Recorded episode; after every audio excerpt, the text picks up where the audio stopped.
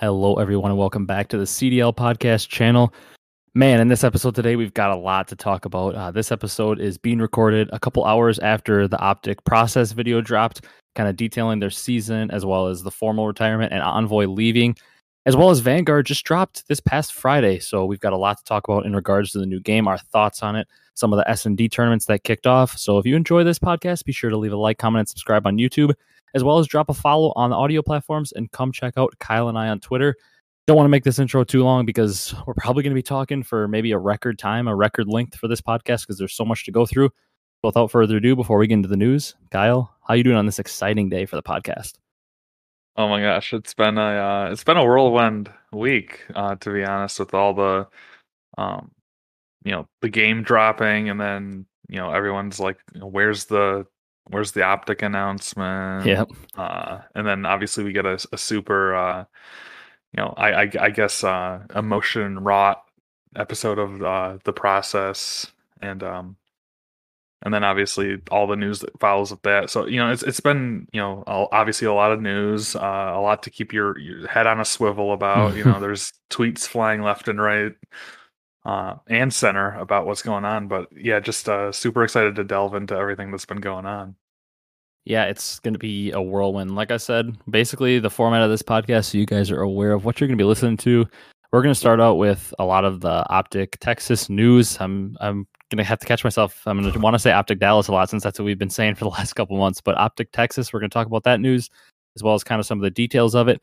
And then we're going to dive deep into the process and kind of go over our thoughts because there was a lot to unpack there and then kind of getting into some more overall scene news uh, for the CDL, and then get into our Vanguard thoughts and kind of kick it out. So it's going to be a long one, so buckle up because we got a lot to talk about.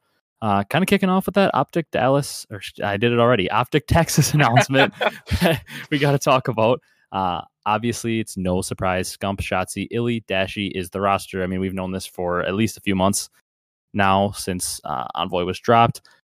Uh, one of the new things though, Rambo and Sender are going to remain the coaches. That was one question mark we hadn't really. I mean, we assumed one or both were going to be the coaches in some fashion, uh, but both are staying on, which to me is a massive W because I think obviously Rambo is one of like the founding fathers of Call of Duty in terms of the mind and the way to play the game. He's like the guy that developed the system on how to play competitive COD originally, and then kind of his predecessors like Scump and Clay and Crim and all these guys carried it on, and even MerK and then Sender also, I feel like he's been a very good coach. I mean, Envoy had nothing but good things to say about him. Everybody on that Optic team last year basically said it wasn't Sender's fault uh, with their success. He tried literally everything he possibly could, and I thought I was very impressed with him in the process. But we can get into that a little later. Like he he seemed to be doing a very good job. Uh, but I think it's a massive W that both coaches are going to remain with the squad. Yeah, I mean, uh, like I, I think one of our big criticisms of the uh, the optic team of the last two years has been, or you know, the Huntsmen slash optic team of the last two years has been uh, that it just seemed like Sender was trying to do it all on his own. Mm-hmm. Um, mm-hmm. You know, I didn't. I think they had uh, you know Tupac in there for a, a, a hot second uh, at the end of Modern Warfare, maybe. Um, but, yeah, for S&D. yeah, yeah, yeah. Um, and then obviously now he's on FaZe but um yeah just just obviously uh you know I, I, think it's no surprise one of our big criticisms uh has been uh that you know and it's widely known that optic uh the Huntsmen optic team hasn't really like put in the prep work i guess and they've just been kind of you know victim of their own ill preparations um so hopefully this just spells uh positive you know changes for the mindset and culture of the competitive team over there. Yeah, I think it I think it will. The one big thing that I've kind of thought about really I haven't thought about too much since we've like heard the rumor, but I've been thinking about it a little bit more now with the fact that they've confirmed that the two, the two coaches are going to be there and I'm thinking I don't know. I don't obviously it's very very early to tell, but I'm thinking Hastro and Hex might be the perfect marriage of owners because Hex is obviously all about the content and the brand of the team and becoming the most popular team and maintaining that. And then Hex's or not Hex, Hastro has always been about winning and he doesn't really care as much about the content. Uh, Hex has never wanted to step on his players' toes in terms of their competing. He's always like, I'm off to the side. If I absolutely need to step in, I will, but I'm not going to say anything. I'm going to let the players and coaches determine it. And Hastro's willing to step on some toes and really kind of get into there and talk with the team, which I think might be the perfect marriage because I think maybe when Optic has some of those issues that they typically seem to have with the Scump teams, maybe Hastro can step in and be like, all right, guys, we're going to bring in this analyst, and he's more willing to shell out money and to talk about stuff like that because he's always been about winning. And it seemed like he built out a pretty good analyst team behind the scenes, uh, as well as obviously a good coaching staff with uh, with the Empire. So I think that's going to be something that's going to be a very good strength. Uh, and obviously, we have in our little news here that we want to talk about should they acquire additional coaches and analysts.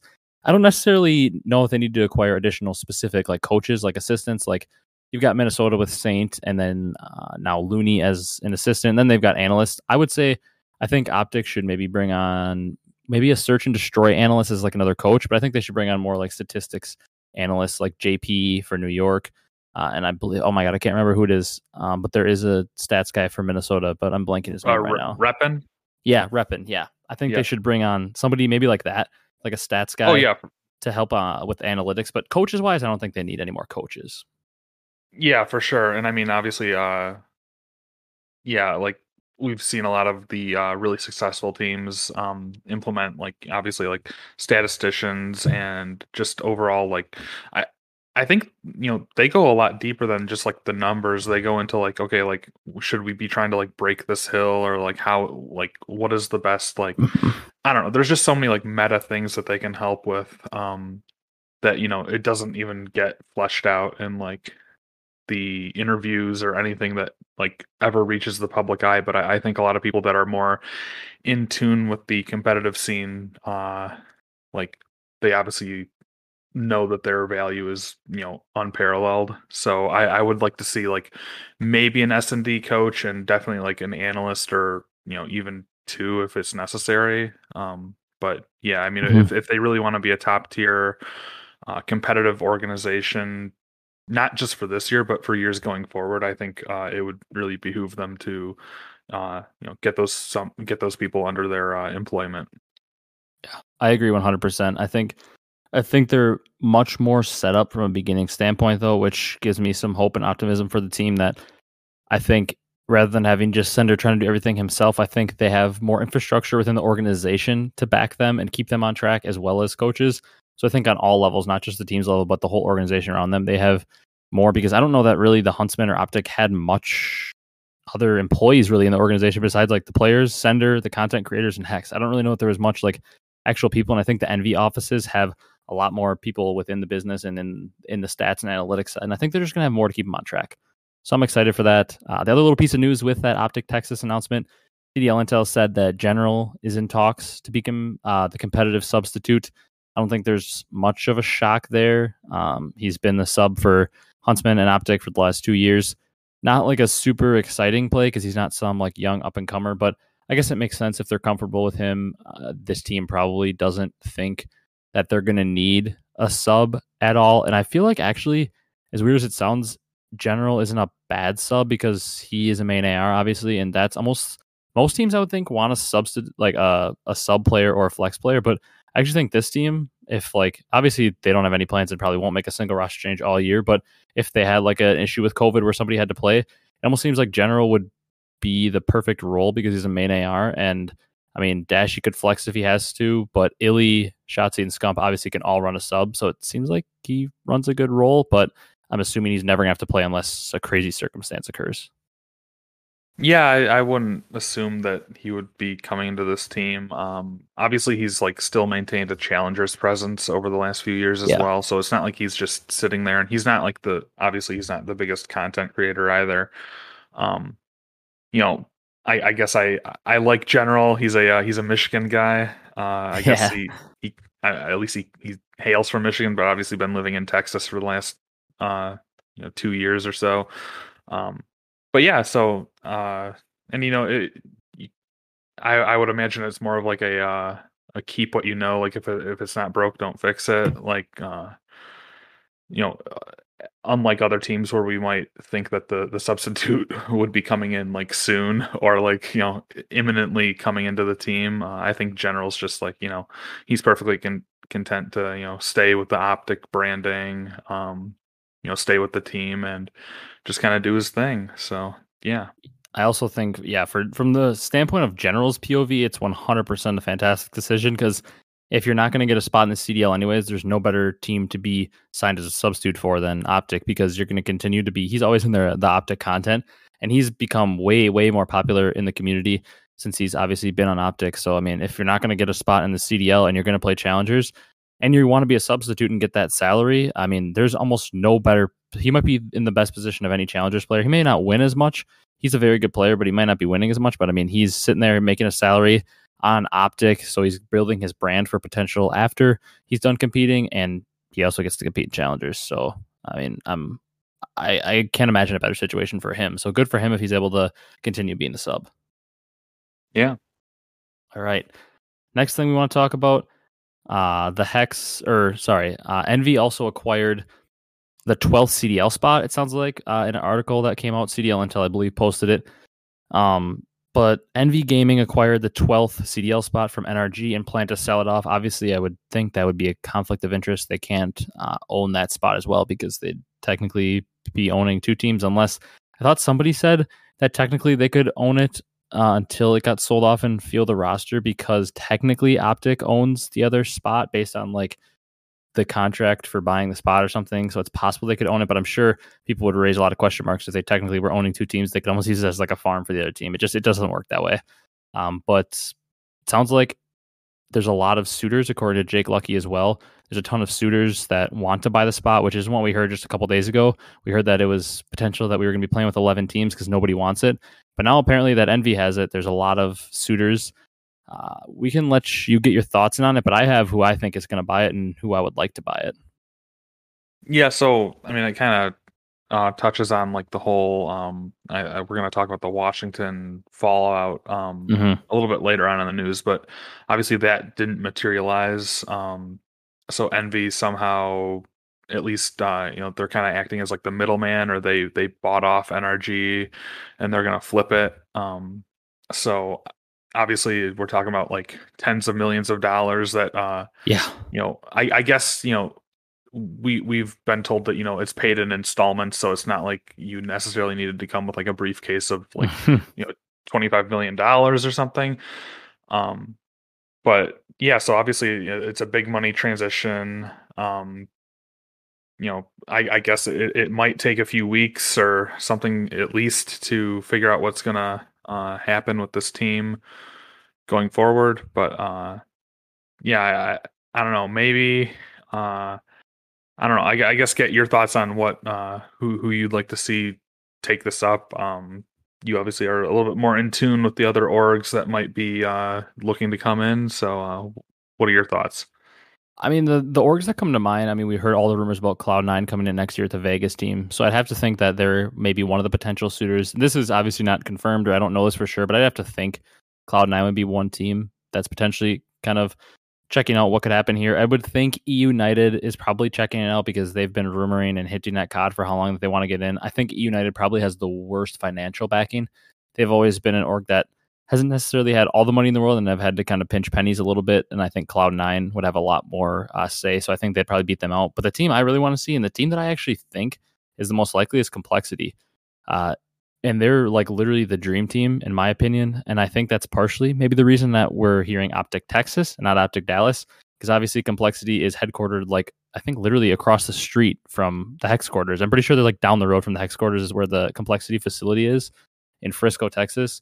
But they're known as like the Dallas esports organization now because they were bought by the Cowboys and they have Tim the Tatman recently joining the ownership group. So to me, I think I kind of am going on my bold early prediction and saying that complexity is going to buy in as the 12th spot before the CDL starts this year. I think they're going to field the team.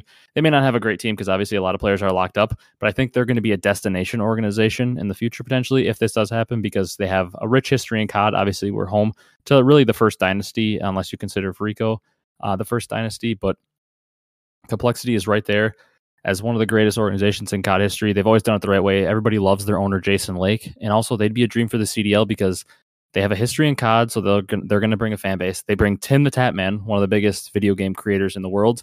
Uh, they bring Jason Lake, one of the most stand up uh, owners in the league, who's also good friends with Hex and Hastro. And they bring the Dallas Cowboys and Jerry Jones into the CDL, which is, I mean, one of the most popular brands in the world of sports, maybe the most popular, most valuable. So it would be just wins all around. And I think that's potentially why uh, the Dallas name was left open and they're called Texas, is because maybe we're going to see the Dallas complexity. At least that's my hope yeah, I mean, even just uh, you know bigger than Tim the Tatman, you have obviously the uh, the NFL connection with uh, with Dallas. So obviously they're they're not short on uh, finances uh, by any means, um, or at least you know they have potential to get more backing or yeah, um, you know, uh, obviously uh, I think Dallas is uh, you know even they're they're up there with like you know Manchester United and like Real mm-hmm. Madrid for like most valuable like sports uh franchises. I don't know. It's crazy to even think about. Um and you know, obviously Tim the Tatman, uh yeah. Know, one of one of the best uh, or one of the most prolific streamers, uh recently went over to YouTube as well. I think we've uh, touched on that too. So uh brings in the um possibility of co-streaming uh CDL and obviously he's been mm-hmm. he's very like, you know, in in tune with all of the uh competitive figures uh and obviously has a big Warzone presence and everything. So yeah, just uh, opens up a lot of opportunities, and uh, just really excited to see uh, what happens in the coming weeks. And I'm thinking that the other reason I think it's kind of to harp on that, like the possibility of it happening too, is I think like Jerry Jones and any like potential people from the Cowboys that would want to like reach out and learn more about this potential purchase. I mean, they have friends they can reach out to. The Vikings uh, have ownership, the Wilf family in the ROKKR, as well as the Kroenke family with LAG. I mean, we've got that I can think of off the top of my head. Two different NFL owners are involved with two CDL teams, so they've got obviously the history to talk to other NFL owners and people in their circle that are in similar circumstances to them to kind of talk about what this league is and how to get in and if it's a good idea to get in. Um, I think it's an absolute dream if they could potentially get in. That's like the number one team. Obviously, an organization like Cloud9 and United with History and COD and stand up organizations would be fantastic as well. But I mean, for me, I'm thinking, I'm hoping that I'm hoping that complexity's in, uh, and I think it's a real possibility. But we can move on to kind of more of that optic envy merger stuff. There's a lot to unpack. Uh, I think, I mean, I don't know. I, I believe that the envy ownership of that other spot, like we talked about, is going to be temporary because I don't think they'll let them uh, go over the year. But I think this at least kind of ensures that we we're going to have more than the 11 teams that they potentially rumored, which would be a nightmare. I think we're at least safe to say we're going to have 12 teams because they're going to be at least forced to put like a challengers roster on there. Which I mean, I think regardless, even if the roster sucks, we just want 12, not that odd 11 number. Uh, but we can kind of move on to more of this Envy Optic merger stuff and what it means. Some of the other stuff that was announced. First thing being TeePee Bobby Poff, and I'm not really sure how to say this guy's name. I've actually never heard of him. Seems like he's a smaller up and coming Warzone streamer, but Sebasperin, I don't know, might be. If I'm saying his name wrong, I apologize for anybody uh, that's been watching him. But they're now under the Optic name. I mean, for a guy like TeePee, that means he's under the Optic name again. I believe Bobby Poff and TeePee have both been kind of under the Envy Empire name for a little bit now, at least. And they're joining as Warzone content creators and maybe a potential Optic Warzone competitive team if uh, that becomes even more popular. But I mean, competitive Warzone's already pretty darn popular. Uh, but yeah, your thoughts on those three joining as the Optic Warzone team slash content creators? Yeah, the uh, the announcement video was super. I was I was cracking up. You know, uh, Teeps like, you know, bitching about the uh, you know you're not you're not you're not rotating you're not mm-hmm. rotating mm-hmm. we're going to superstore i was just cracking up and know, obviously Bobby Poff is just like he's a super charismatic streamer. I don't know if any if anyone here has watched him, but um, you know, just like he he he embodies this like persona.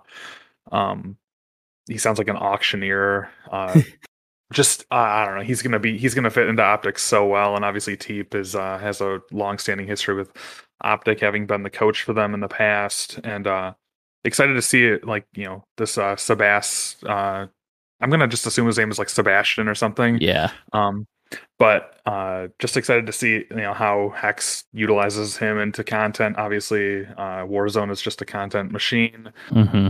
um, and you know bringing in these guys, uh, and then uh, like I think they even like name dropped like Optic Warzone, so that kind of hints at this whole like CDL Warzone op uh like orgs getting into Warzone like competitively. I don't know what that entails, um, but it seems like you know a lot of these uh, content creators are like aligning themselves with orgs, um, or a lot of these like Warzone creators are aligning themselves with orgs, and like so I, I don't I don't know. Hopefully that materializes into something because I I think that just opens up a floodgate of new eyes into competitive and um, you know some cross pollination there. Yeah, I, I'm hoping that it could potentially be something that's partnered with the CDL, so we can get more eyes on competitive COD.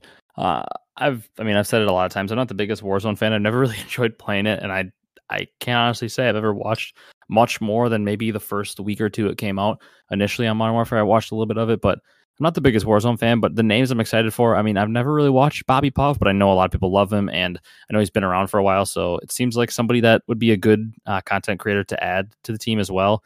Uh, and then TeePee, obviously, from his competitive background, I know him a lot, as well as being the coach in Optic. I also like that in the video. He's kind of in the background screaming because that's kind of the the thing he's known for on his time as the coach of Optic. Is he was like towards the end of the Dynasty roster, and then the Black Ops Four roster that had all their chemistry issues he's kind of known for like trying to do everything possible and just nobody listened. And it was like he was talking to a brick wall. So I, I just thought that was kind of a funny little kind of thing to give to the competitive fans uh, of Optic that they probably had a good laugh with that because it was kind of like uh, watching a little throwback of TeePee trying to trying to teach everybody the right way to do things, but nobody wanted to listen. Uh, but yeah, I'm excited for them. Uh, I'm excited for the potential of Warzone being associated with the CDL because I hope it can bring new viewers in, but I'm also scared of the possibility it could take players out to go over to that. Um, but kind of moving on within that uh, merger, Shotzzy again, maybe another leak after he leaked the whole optic logo. I mean, it was already out, but he had the little end end screened uh, thing on the video where that logo leaked again. But he potentially leaked ZLaner going to Optic, another Warzone player and streamer, uh, which is apparently set to announce tomorrow. And there was talks that it could be a Karma formal ZLaner Warzone team. Uh, and this was kind of our little confirmation that Karma's still on the team as he kind of like hasn't really made a lot of content recently. And people were like questioning if he was still on Optic or what was going on. But apparently, maybe Karma, Formal, and ZLaner are potential Warzone team, which could be pretty exciting because I, from what I've heard, I believe ZLaner is one of the best Warzone players out there. And then obviously we know Karma and Formal could get to that level.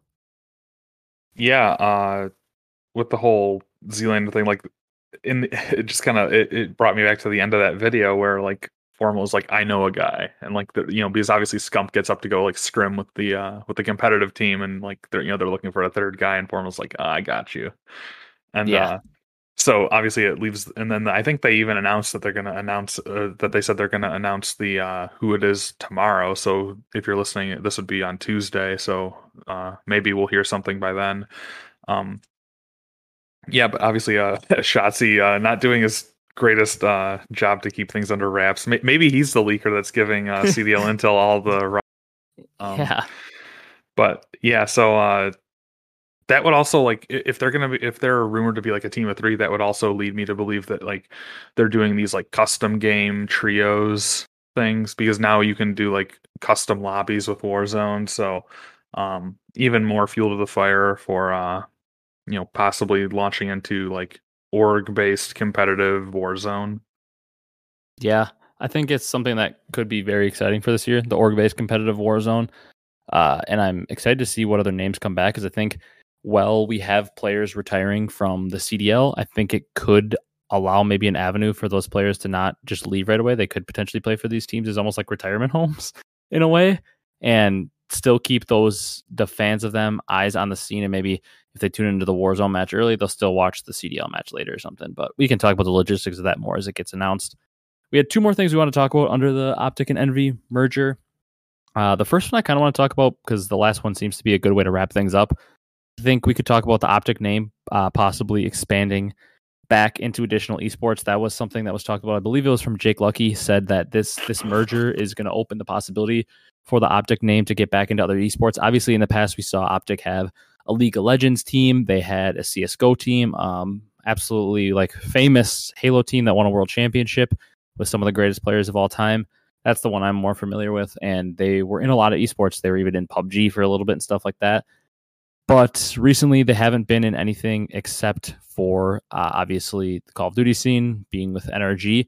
And I believe that had something to do with the logistics of since they were like with NRG and NRG was just lending out the brand of Optic for them to do um, to do the CDL spot with. They couldn't actually be in any other esports, but now with Envy allowing them to to branch out and Hex kind of still own the Optic brand fully, they can get into other esports if they want to. I'm assuming with the financial backing of Envy.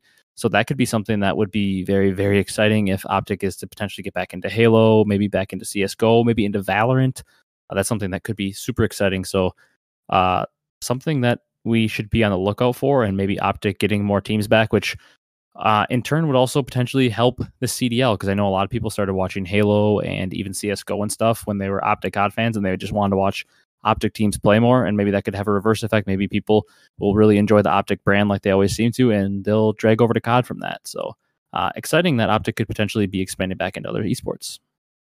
Yeah, I, I, mean, I don't really watch many other esports, um, like competitive esports. Really, um, I mean, I'm familiar with like the gameplay and stuff, but uh, as far as like tuning into events, so um, yeah, I think it would be exciting to see uh, Optic potentially get back in there. Um, I think we're it probably wouldn't be associated with Hex too much. I think he's more like you know he's just going to be with the COD, mm-hmm. uh, with the COD team. So, you know, obviously that would require them bringing in more people. I don't know if they would necessarily like uh, maintain the same content production level around that team. I would assume they would uh, to some degree, um, because that just seems like what Optic is all about is like creating narrative based storylines around their competitive teams. Um, but yeah, I mean, it'd be fun to see them branch out uh, in in due time uh, into other esports.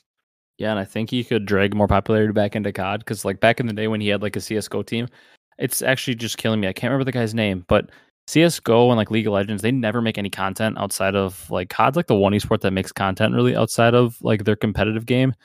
And I remember like when they used to have Vision when Hitch made that, they would have all of the teams combined. So like the CS team would be in there, the Halo team would be in there, and Hex, even though nobody wanted to make content, that was still required. If you were on Optic for CSGO, you had to make content. You had to be in these content shoots and stuff.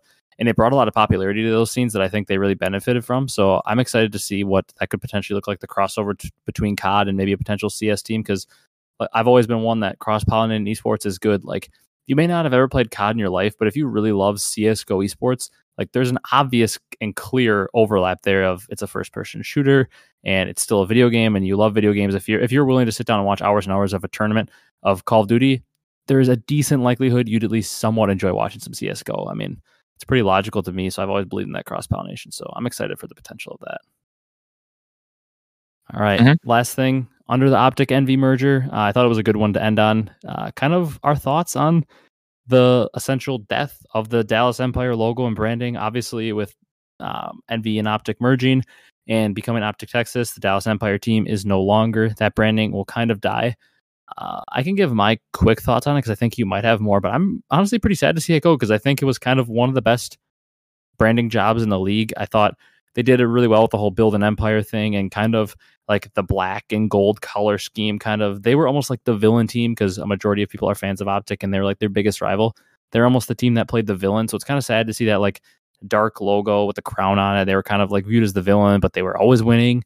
And i think they honestly had just built one of the best new brands in the league so sad to see that go. Yeah i mean i, I think i'll I, I, I want to echo everything you said. Uh, also, I think it was really cool how they uh, in in the crown they built in like the N and the V into uh yeah. like if you look at the old logo it's like the left side of the crown has like an N and then the other side has a V. So kind of a, an, an homage to Envy like their their parent org and stuff. Um and yeah I I everything you said I uh you know I 100% echo. Uh, I think it's one of the better it was one of the more simplistic logos but just like the whole like uh everything around like empire just a very like you know you know we're here to be the best um and obviously they won the inaugural cdl season um and obviously Hastro's a mainstay in the uh, in the Call of Duty community. Uh, you know, one of the more outspoken uh, team owners, uh, you know, team execs, and uh, so you know, part of the uh, you know traditionalist, I guess. Uh, you know, at least having known of Hastro for a long time. Uh, you know, even before I got into competitive. Uh, you know, just kind of sad to see that whole like rivalry dissipate. Um, but you know, I, I think more of me is excited for uh, you know what's going to happen in the future. Yeah, I'm super excited. Obviously, like you said, sad to see it go, but I think I think they kind of took on that villain role. I think we're going to see somebody else step up this year. I think obviously the easy pick is New York because they've got Crim and he kind of embodies that villain role. But Clay likes to do that too. I think it seems kind of weird because New York has become such a loved organization with Zoomaa kind of making them super popular with the flank and everything. But now he's gone obviously to FaZe. I don't know. I think I think we might see New York fill in that villain role pretty well, obviously, because a lot of people they're going to be going at it with Crim and Crim and Optic going at it like they always do, as well as Clay and Optic. So excited to see them fill in the villain role potentially, if that is the case. But I'm also sad to see the Empire brand go. But are you ready to fully dive into our our process kind of review and thoughts? Because that was the next thing we wanted to get into, kind of a deep dive. We both just within the last couple hours watched the full process and are ready to kind of give our thoughts on each little part of the video. Yeah, let's go for it. All right. So we're going to kind of basically go through the order in like chronological, like the video in chronological order pretty much and give our thoughts on each piece as we kind of saw fit. Uh, the first one being after uh, the season the season five group play W with FaZe. That's kind of where things went in a downward spiral for the rest of the year. Uh, I believe they were in the video. They said two and zero oh going into that match. I think both teams were two and zero, oh, and it was obviously a big, big match for seeding. Optic could potentially take that one seed and get that uh, that buy into the second round. Um, or no, they don't get a buy into the second round in the major. What am I saying? But they get that one seed and they're in the winners bracket and have obviously potentially the easiest easiest path uh, to make it further in the tournament. And obviously, at that point, they really hadn't beaten FaZe at all. It was kind of their kryptonite in the year. And they go in and they fry him and they beat FaZe in around 11. And it's like, it's kind of the momentum swing. Like, here we go. This should be like, we're towards the end of the year. We're getting in the group play for our last major. Should have been the momentum swing they needed to kind of kick things off and maybe make a run and try to win champs. And then after that, it just went downhill. They kind of stopped trying as much in practice. They weren't as focused, almost like they got complacent, which seems to be a super big issue with Optic whenever they get a, a big win since, I mean, shoot, since like Black Ops 3, it's been an issue with Optic and Scump and Formal teams where they beat the team that they really need to beat and they almost get too high of a high and they just kind of stop trying to practice. So, um, Envoy basically said they weren't practicing well, so it can't translate to game day. If you're not practicing well, you're not going to play well. Like the big thing that stuck out to me was he said something about like, you know, we didn't break a P2 at all in practice. I don't know on what map, but we didn't break a P2 for two weeks in practice. So we Moscow. didn't break in the match. Yeah. Like Moscow P2. Didn't break a P2 for two weeks in practice. So how are we supposed to break in the match? And I mean, I can get how frustrating that could be uh, from the standpoint of Envoy when he's trying to get the team to practice so hard and they just won't do it. Yeah, I mean the uh the intro stuff, uh I mean I I think even expanding out to like the topics surrounding Cold War uh, and like the, the stage five lead up to champs and everything. It was stuff that we already kind of had heard one way or the other. Um, but I, I think what the uh, what the process does so well is they just provide like that behind the scenes like you know what the interactions are like. Um, mm-hmm. You know, just like the super. I mean, obviously, like first of all, like shout out to like Roger and all those guys. They they just produce like a lot know, of hard work. I mean, yeah, just the I, I can see why it took so long to come out. Um, but yeah, just the whole uh with you know practice and you know they weren't doing things right. I th- I think that was kind of fleshed out to some degree um, beforehand, but just to kind of like get that reiterated. Um, yeah, just kind of it kind of painted like a, a kind of a bleak picture uh, with you know like I, I think they said that they were a super vibey team and that uh, you know they just weren't seeing results and they just kept like running into the same mistakes over and over and that's why they weren't you know winning and in when they got to winners they weren't translating those into you know series wins. Yeah it it obviously was um like like you said we had kind of known all of this from like stuff you said but that's what the process does so well and you, you touched on this is like we knew what the issue was and we'd heard it and all the players had agreed what the issue was. So we know there wasn't like a question of if that was actually true or not.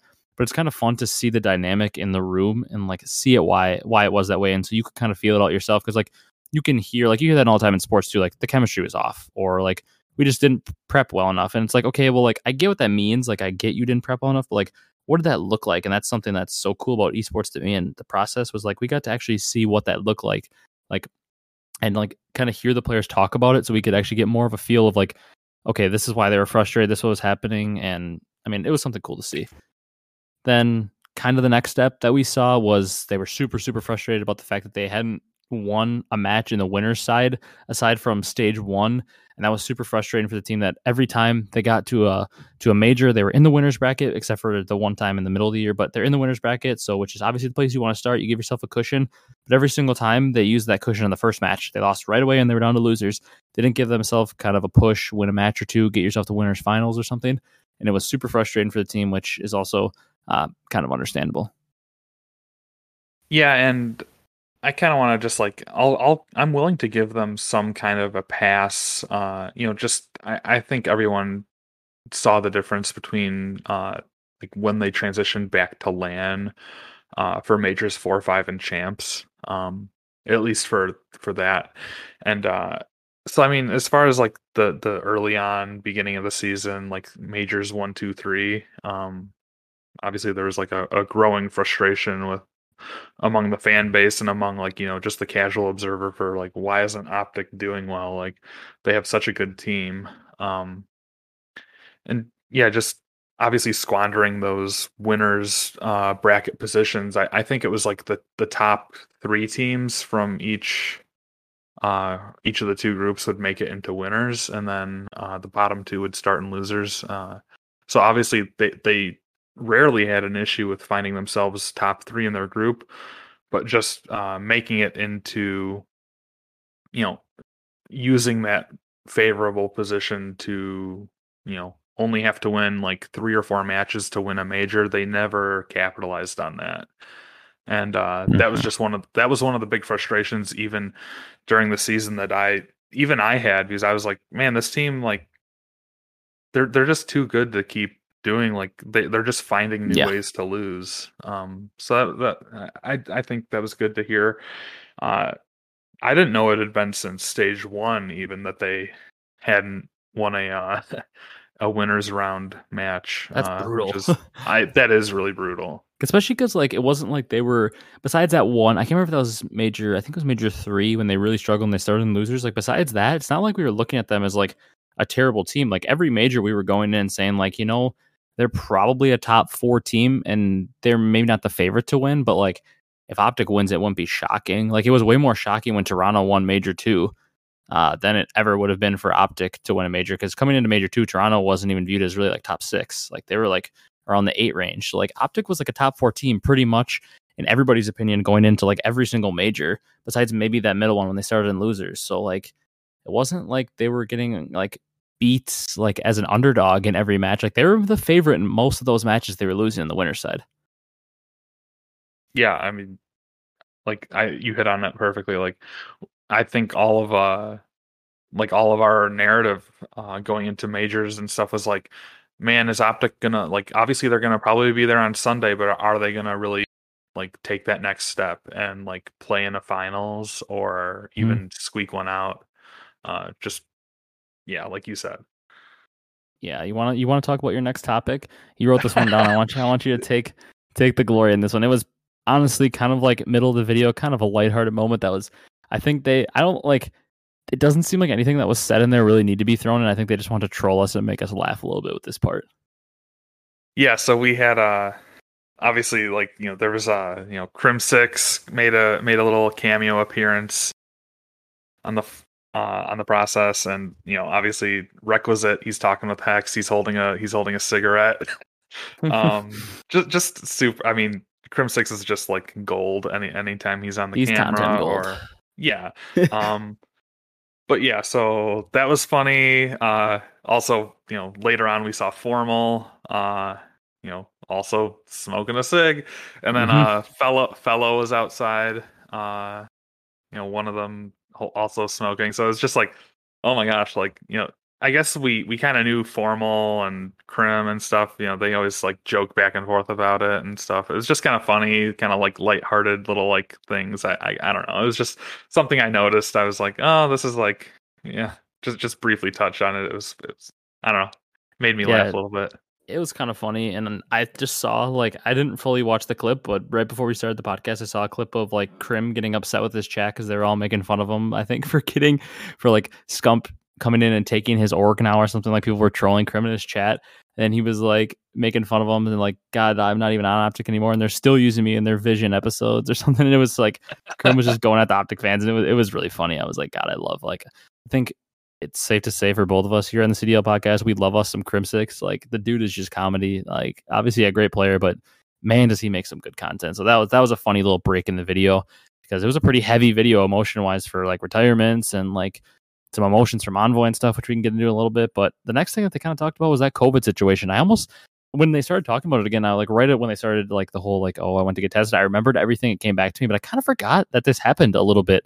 Um, going into champs, Scump and Envoy both uh, tested positive for COVID like in the weeks leading up to champs, and then they didn't get a negative test. Like they were like showing how stressful that was on the team. Which I mean, I get it. If you're dashy and formal, you're sitting there like thinking, we just worked all year for this, especially a guy like Formal that's thinking about retiring. Like I just spent this whole year working for this, and the only thing I stuck around was was to try to win that extra ring. And now all of a sudden, I'm gonna have to play with General and uh, and you don't even remember who the other person they were gonna have to play with was. Uh, General and Sender, uh, their coach. Mm-hmm. They were gonna have to play with those two, and it's like, well, obviously they're not gonna do anything at champs. So they have to play with two guys that like a challengers player who doesn't fit the roles of the team, and then uh, like a coach who hasn't really touched the game. Like obviously they're not gonna do well. Um, but it was kind of interesting to see. Obviously, we knew that that was had to be a frustrating situation, but like they legitimately, like Scump and Envoy didn't know if they were playing until like the morning that they had to travel to the tournament, like a day before. And like we saw how much of a toll that took on the team, understandably, because I mean, what a just terrible timing for that to happen. Like right before champs, it seems like it really affected their practice because Scump and Envoy were kind of at home, not feeling great. And it just really, really seemed to take a toll on the team there at the end of the year, including like not only like gameplay and practice wise, like I think they said they only practiced search two or three times in those two weeks leading up to champs because of it, but also it seemed to take a toll on their vibes. Like you could see they were kind of just annoyed and frustrated with each other and like maybe not as much with each other, but with the situation. So it's it seemed to really take a toll on the team heading into champs. Yeah, I mean, I think we it was kind of I, I forget who uh tweeted this a while ago, like, you know, because like obviously major five, it was uh you know the first event with fans back and obviously had you know an incredible ending to it uh, with the whole ROKKR thing. Um, but somebody, I don't know if it was uh, CDL Intel tweeted or something. He's like, he's like stage five, like you know, like it pay it paved the way, but then like obviously, uh, like we we paid for it by like you know chalking champs because of like this whole COVID situation.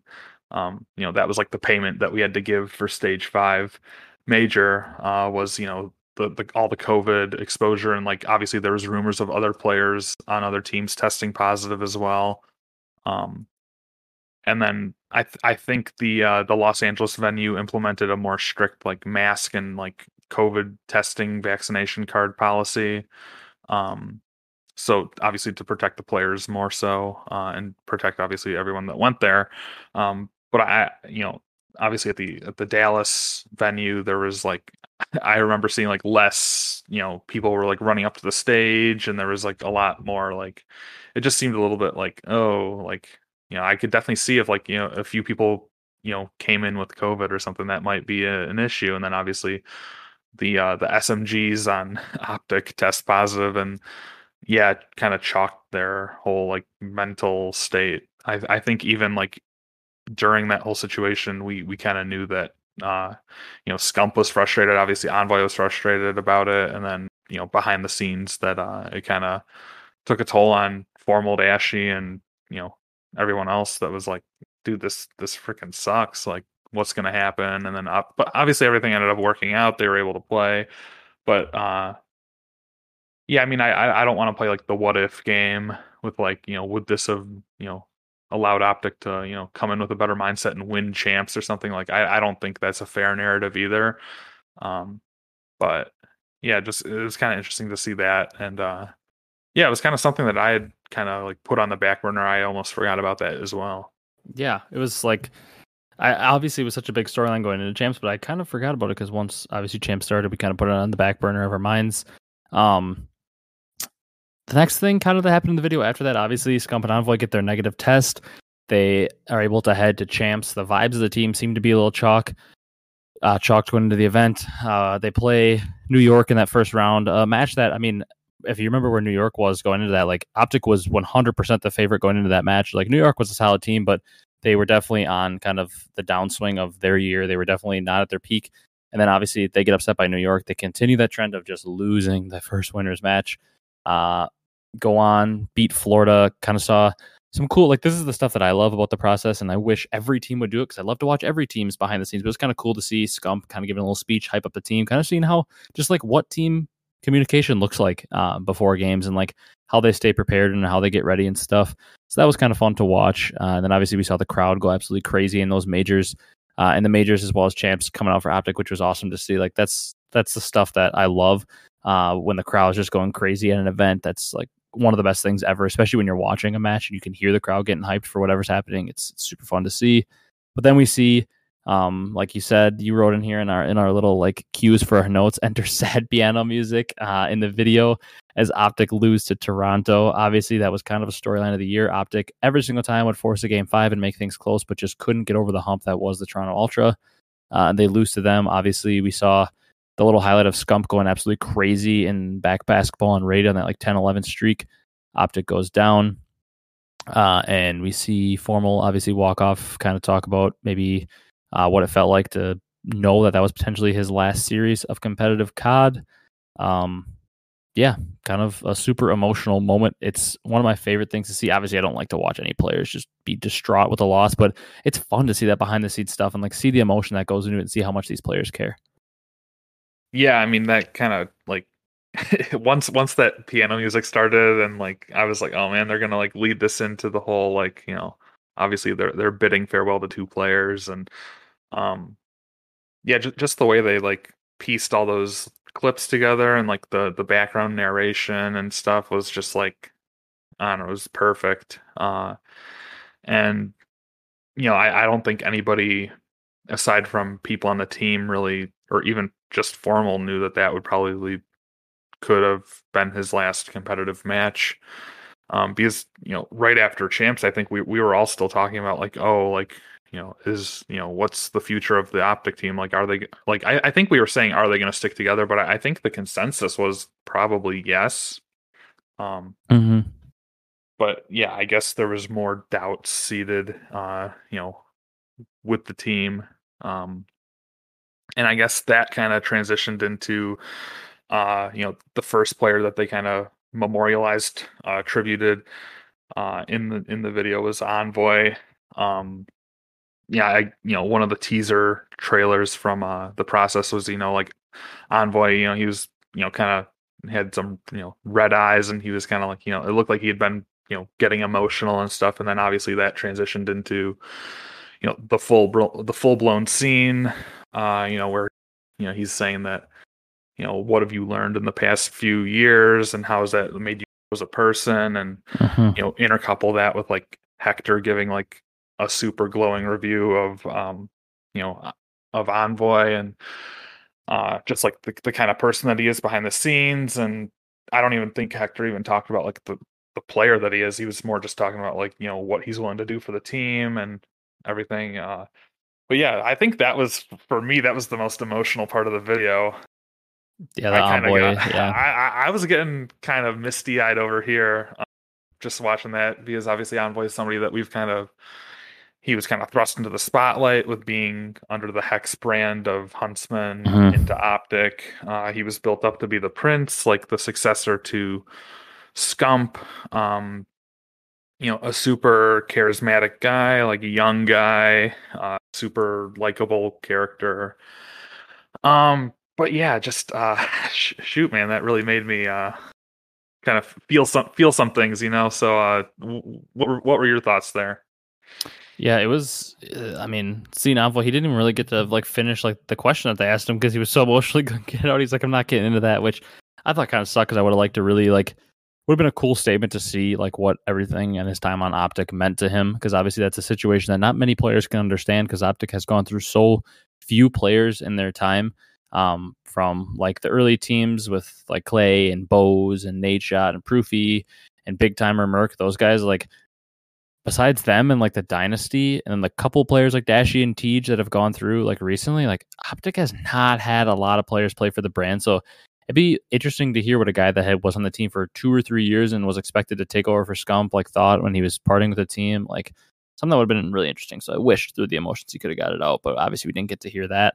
Um, and that was kind of basically as we get to our end of our our process, kind of like walk through and our thoughts on it. That's kind of where we end out. Is Envoy was super emotional and um, Hecz had a lot of good things to say uh, about Envoy. Like he literally like said, I couldn't think of a bad thing to say, which I think we all kind of knew too. Like Envoy always handled himself with great professionalism. He was super charismatic, good on camera, really good in interviews, good in content. Um, like literally probably Hecz's dream of what he could possibly have as the replacement for Scump. Like you kind of talked about, like Hecz's dream, really like good in everything, great player and great on camera and great um, you don't have any brand questions with him. He's not going to say anything stupid on Twitter. He's always going to be friendly to the brand.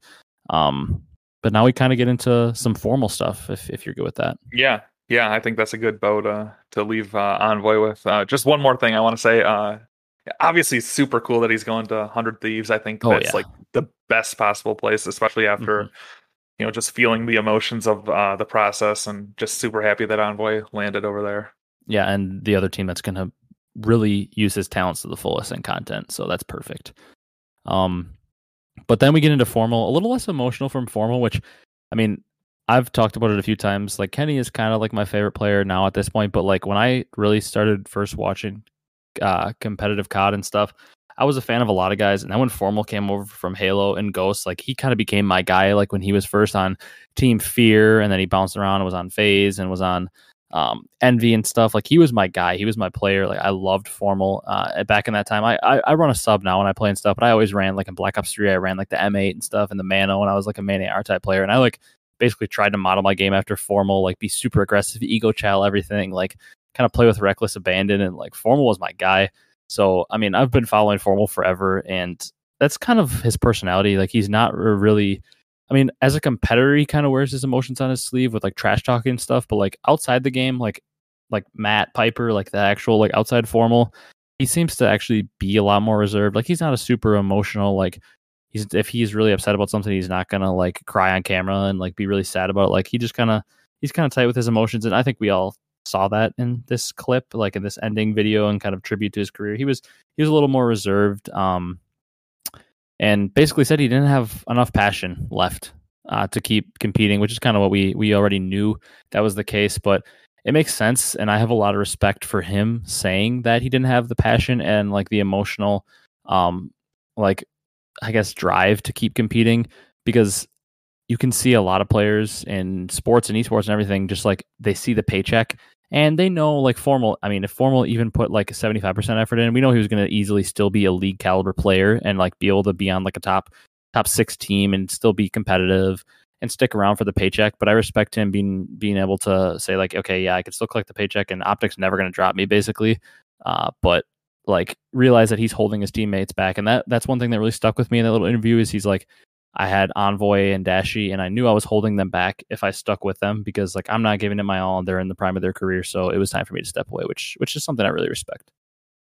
Yeah, uh, totally agree. Um, and you know, I thought another bit of what he said was like he uh, he kind of like was kind of giving a retrospective uh, view on mm-hmm. his career, uh, saying that uh, you know, obviously when they won champs in IW, uh, that was the hardest he's ever, you know, gone with like grinding the game and like, you know, perfecting his abilities and that he hasn't tried that hard since IW. Yeah. Um, also obviously like, you know, super mature view of him to, uh, to, you know, recognize that he wasn't giving his all and, um, you know having the you know wherewithal to step away uh-huh. um, and like very unselfishly to not like quote unquote cost his teammates um and you know obviously he'll be staying with the uh, optic brand i think we we like we touched on that with like the whole warzone thing so um you know it's not like he's you know leaving the entire optic umbrella um but yeah just a super uh you know i, I guess he's uh you know we'll, we'll, we'll miss seeing him compete. I think we you know we obviously you know had our reaction pod on formal like announcing his retirement. But this is kind of like seeing it come full circle yeah. in a sense with like uh having the whole process and the the emotional buildup, and I, I know there's a lot of uh, like stands out there that are still like you know they you know formal's their guy, and um yeah uh yeah I guess that's that's that's about all I have to say on on formal. I don't know.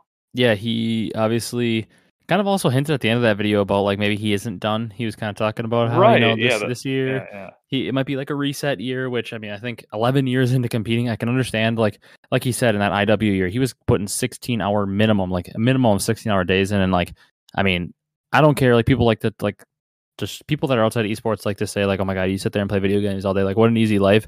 I don't care what you're doing like if you're putting in 16 hours of work into any sort of job or anything like that is exhausting.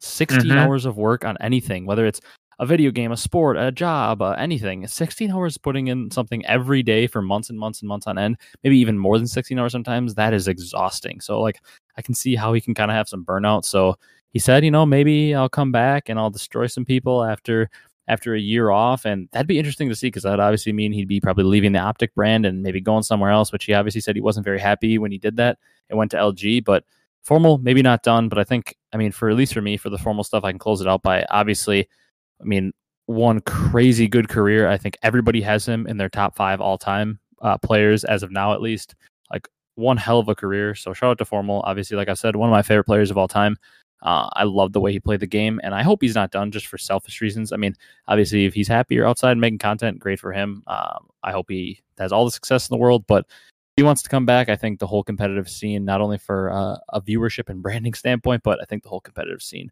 will welcome him back. But obviously, we wish him nothing but the best in whatever the next steps are. All right. Yeah, Last and- thing on the process, unless you have anything else to say. No, yeah, yeah. Let, let's let's touch on the last bit here. So the last thing was kind of at the end. Obviously, they had like a little teaser, which Hecz is so darn good at this. That's the one thing he's always been so good at is the little teasers for his teams, whether it was on like the Vision with with the Halo team being announced and stuff. But he had a little teaser of him walking into the Envy headquarters, talking to Hastro, saying like, "Let's do it," and Scump and Shotzzy and all them, and Dashy and the boys were all in there, the team. Uh, and then they kind of like teased like next week on the process, they're going to talk about the Envy merger, which is also maybe the reason why this process episode took so long to come out because they had to have the next one ready as well. Talk about the Envy merger, so it wasn't two hours long. So maybe that's why it took so long. Uh, also, I saw on CDL Intel like a minute after we hit the record button and we're talking about it, kind of something else that's maybe going to be coming on the next video. Optic actually officially announced the Z Laner uh, pickup in in a Oh, video. Like they they officially did. tweeted it and they were like, it was like something. It was, it was kind of like a funny funny thing directed at Shotzzy, like. Oh, we know this comes as a shock to you or something. I can't remember what they said in the tweet. I can I could try to pull it Uh-huh. up here, but they they also officially announced Z Laner, uh, which is something that we didn't know when we hit the record button uh, on the podcast. But yeah, seems like a new process episode coming out next week, kind of detailing the Envy merger and what it all looks like, and maybe more. Probably, I'm assuming we're going to see a lot of Shotzzy and iLLeY on that one. A lot of Hastro kind of talking about how this all came to be. Yeah, I I'm ob- obviously already looking forward to that. Um, got to mark your calendars, get the uh, get the popcorn ready for that one. Um, Mm-hmm. because obviously this is like this week's uh process is like you know where we were and then i i think next week is like where we're going so obviously we're gonna probably see a lot more of like iLLeY Shotzzy and hastro like you said um you know i you know Hecz just like parking his g-wagon on the street and walking into the Envy headquarters it's like okay like uh, just such a good lead into uh what we're gonna see next week um yeah, obviously nobody builds up, you know, anticipation like the Optic brand. They have their finger on the pulse of the uh of the community with, you know, what they want, what everyone wants to see. Um but yeah, that that, that about wraps up the process, the the long anticipated process. Yeah, uh, yeah. The video, the video for Zealander was like you never saw this coming. Welcome to Optic. It was like I think they kind of just were like, well, shoot, Shotzzy leaked it, so we might as well tweet it.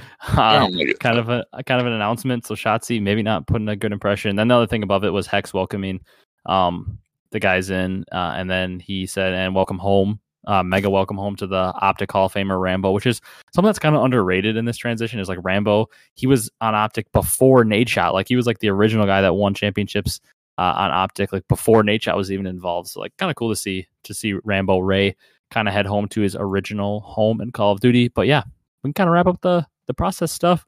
move on to more of our actual like news. Uh, probably a shorter news segment because then we got to talk about Vanguard too, and we don't want to go five hours on you guys uh, and make you take up your whole day. So talk a little bit about the Challenger news, uh, and then get into our thoughts on Vanguard. So the first bit of news we had down was kind of Shotzzy leaking the Optic Dallas, but I don't think we have to talk about that too much. We kind of kind of talked about that within our process and an Optic merger stuff.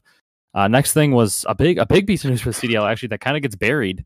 Uh, it's crazy that we're talking about this like an hour into the podcast because I mean just a week ago this would have been headlining news uh, with the way news was so slow. But Vivid is officially on Mutineers. Uh, that happened very very quickly.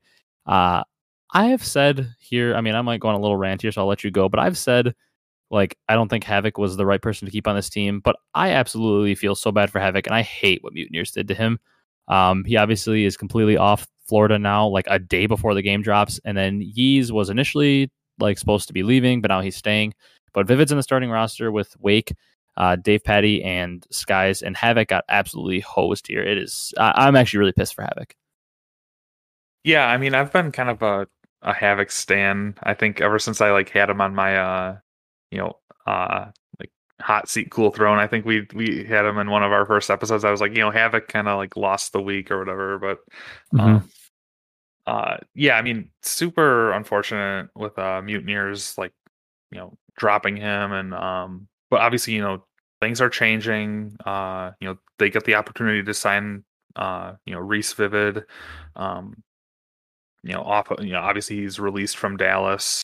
Um, so you know, things change and Havoc, uh big props to him though for saying that he's gonna like he's gonna, you know, essentially like pick himself up by his bootstraps and uh yeah, he took know, it very well for, for what yeah, and- might have done. and grind challengers um to do that. I that's you know major props to him. I'm gonna be you know if, if I do happen to like find myself watching any challengers or like you know paying like obviously I'm gonna be paying attention to uh you know just like the uh, the meta results there, but you know obviously I'll be, I'll be pulling for Havoc. I think he's uh you know a, a lot of people were not too happy in the in the Twitter replies.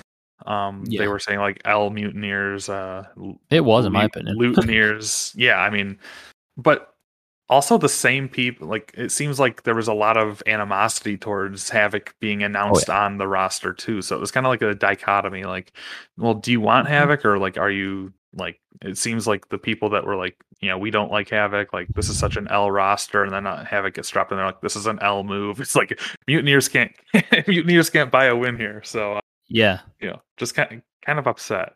I mean, I'm kind of one of those people that falls in that category you're talking about. Like, I didn't like the roster. I don't think many people did. And I didn't necessarily think like Havoc was 100% the guy that was like the issue with the roster. It's just roles. Havoc was the only clear sub. I mean, they must have faith in this guy, Big Wake, to be like a BZ or something. Cause like they are betting all their chips. Like they could have had a very solid sub duo in Havoc and Vivid and gone forward with Wake on the flex and Skyz on the AR and like maybe kept Davpadie in your back pocket in case things weren't working out and you really wanted to like switch things up. But like they they like I don't remember who it was, but like people on the flank were 100% sure that Skyz is not the main AR on this team, and that sounds like a recipe for disaster in my opinion. Uh like now they're putting Vivid onto the sub, which great. Vivid, I think Vivid is a better player than Havoc. Uh, that's not my issue. I just think back to back years of benching Havoc like a day before the game came out and like not giving him any warning is just complete BS. Like I'm I, I'm upset for Havoc. Like I said, I was one of the guys that said I don't think Havoc really deserves a spot in this roster, and I still stand by that. Like initially when they made the roster, I don't think he should have been on it, but after you announce him on the roster, like do right by your players. Don't screw the guy over and give him one day to like either find a new CDL roster, which he's not going to be able to do now that this has already happened, or like force him to challengers.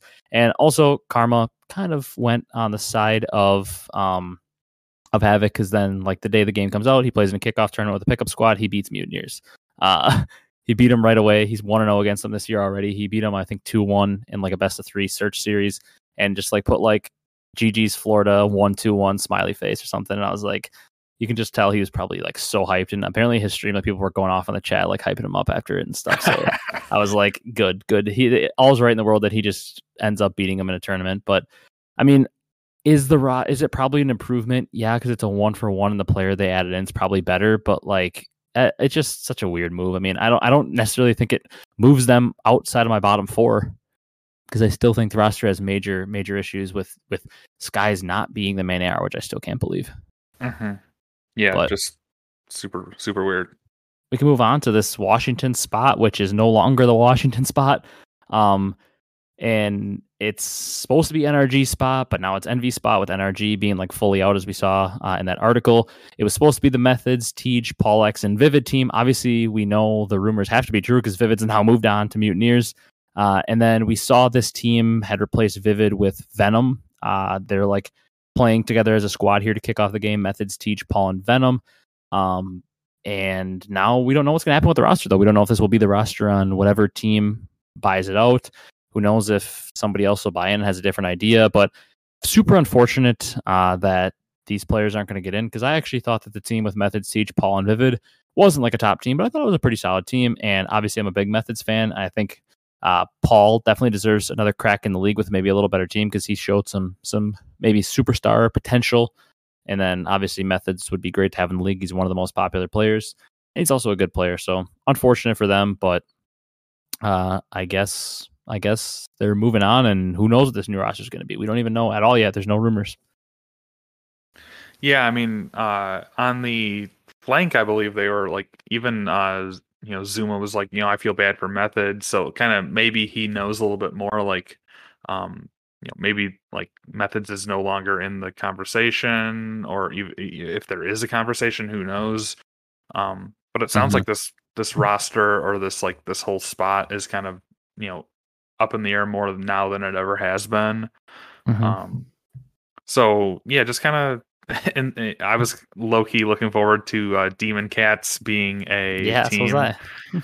um, I was already planning on buying my Demon Cats merch, uh, but I, just because I, God, if anybody had like a composite like logo of what that could have been, I I really want to see that. Um, I think it could have been some of the coolest branding in the league.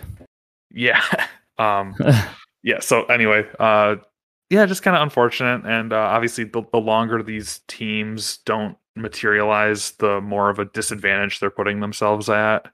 Um, and it's kind of like if if you're even gonna take this spot, are you like are you're just gonna you have to be kind of chalking this year and just being like, okay, we're just gonna eat the cost of this year, and then we'll you know we'll get into full blown roster mania next year, just because obviously there's a lot of talent that's you know been taken off the board. Um, but obviously, like this Methodz Teej Paul Venom now roster, you know, there's still a lot of people out there. You can you can throw together a roster, um, yeah. and you know at least have a fighting chance. So and even hopefully Venom we hear some, they could have a yeah, fighting I mean, chance. Yeah, exactly. Like hopefully we hear something soon.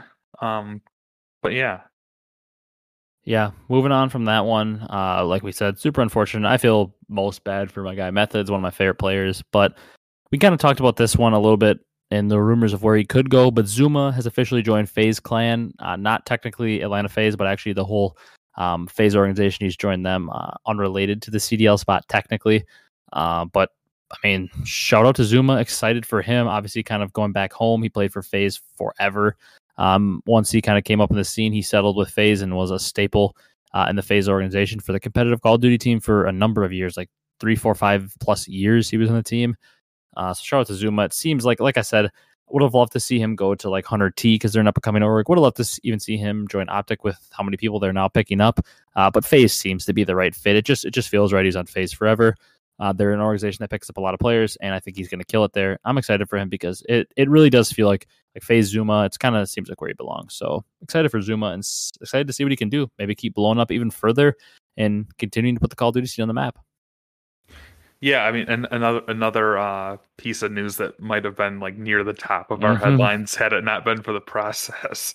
Um, but you know, it unfortunately just gets buried. But obviously, uh, you know the, the flank has been one of the greatest inventions in yep. modern COD history with just like you know a podcast run by you know a very recent ex pro player uh they obviously have a lot of great you know recurring guests and they delve into literally every single topic you can imagine they do i think they do every day they're on like post uh you know when there's matches on they're they're on every single day after the matches, talking about like breaking them down.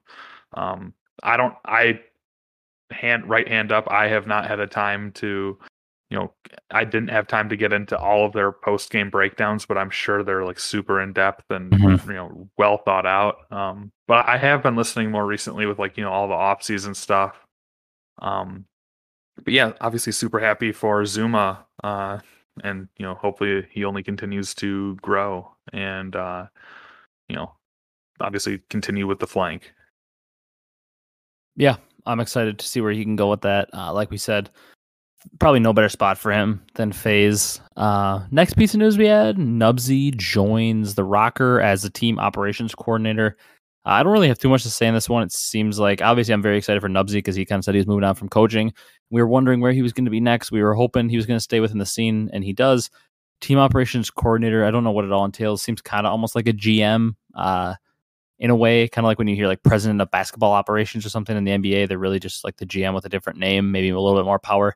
Kind of seems like he's going to have a lot to do with the logistics of the team, maybe helping pick up players, maybe p- helping pick up coaches, uh, and just be involved with the team. So excited to see him stay uh, in the in the league, especially with the team that you and me. I mean, we don't need to talk too much about it, but we both believe that Minnesota is an organization who's doing.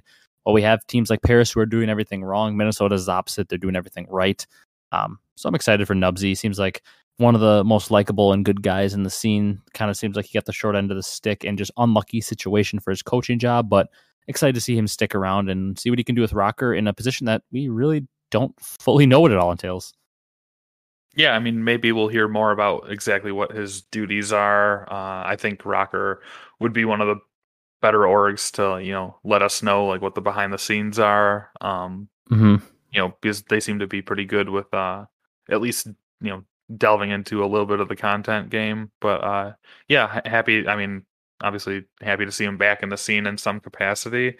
Uh, you know, he's not going to be a head coach. He's going to be this team operations coordinator. So I guess we'll have to, um, you know, see if anything gets released on that or you know what that entails. But yeah, I guess we can keep uh keep plotting along here. Yeah, and then we've got two challengers teams, uh, one confirmed and then one maybe hinted at. Uh, the confirmed one being Aqua. Just a couple weeks ago, we talked about his retirement, and now he says, "Yeah, I'm giving challengers a go."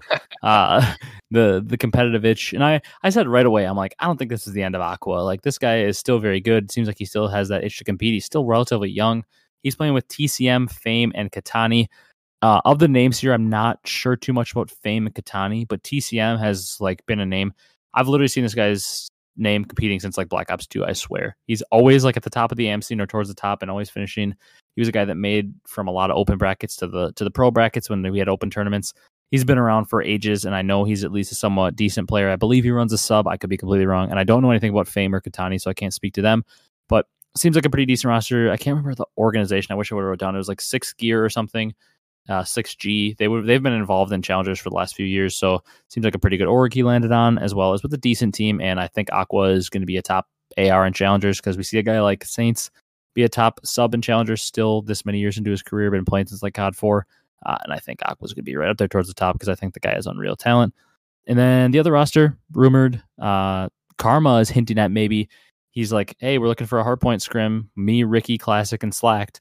Uh, and I think that'd be kind of fun. I don't think he'll probably take it super seriously all year, but we saw him really not play any competitive games at all towards the beginning of Cold War, and then a couple people asked him to randomly play challengers, and he destroyed everyone. Like that's just what Karma does. Uh, especially because he typically is an insanely good early game player. Uh, he usually dominates early in games. Uh, and I'm not going to be surprised if he just decides to play a tournament for fun and gets like top four or something after like not really playing multiplayer much, because that's just what Karma does.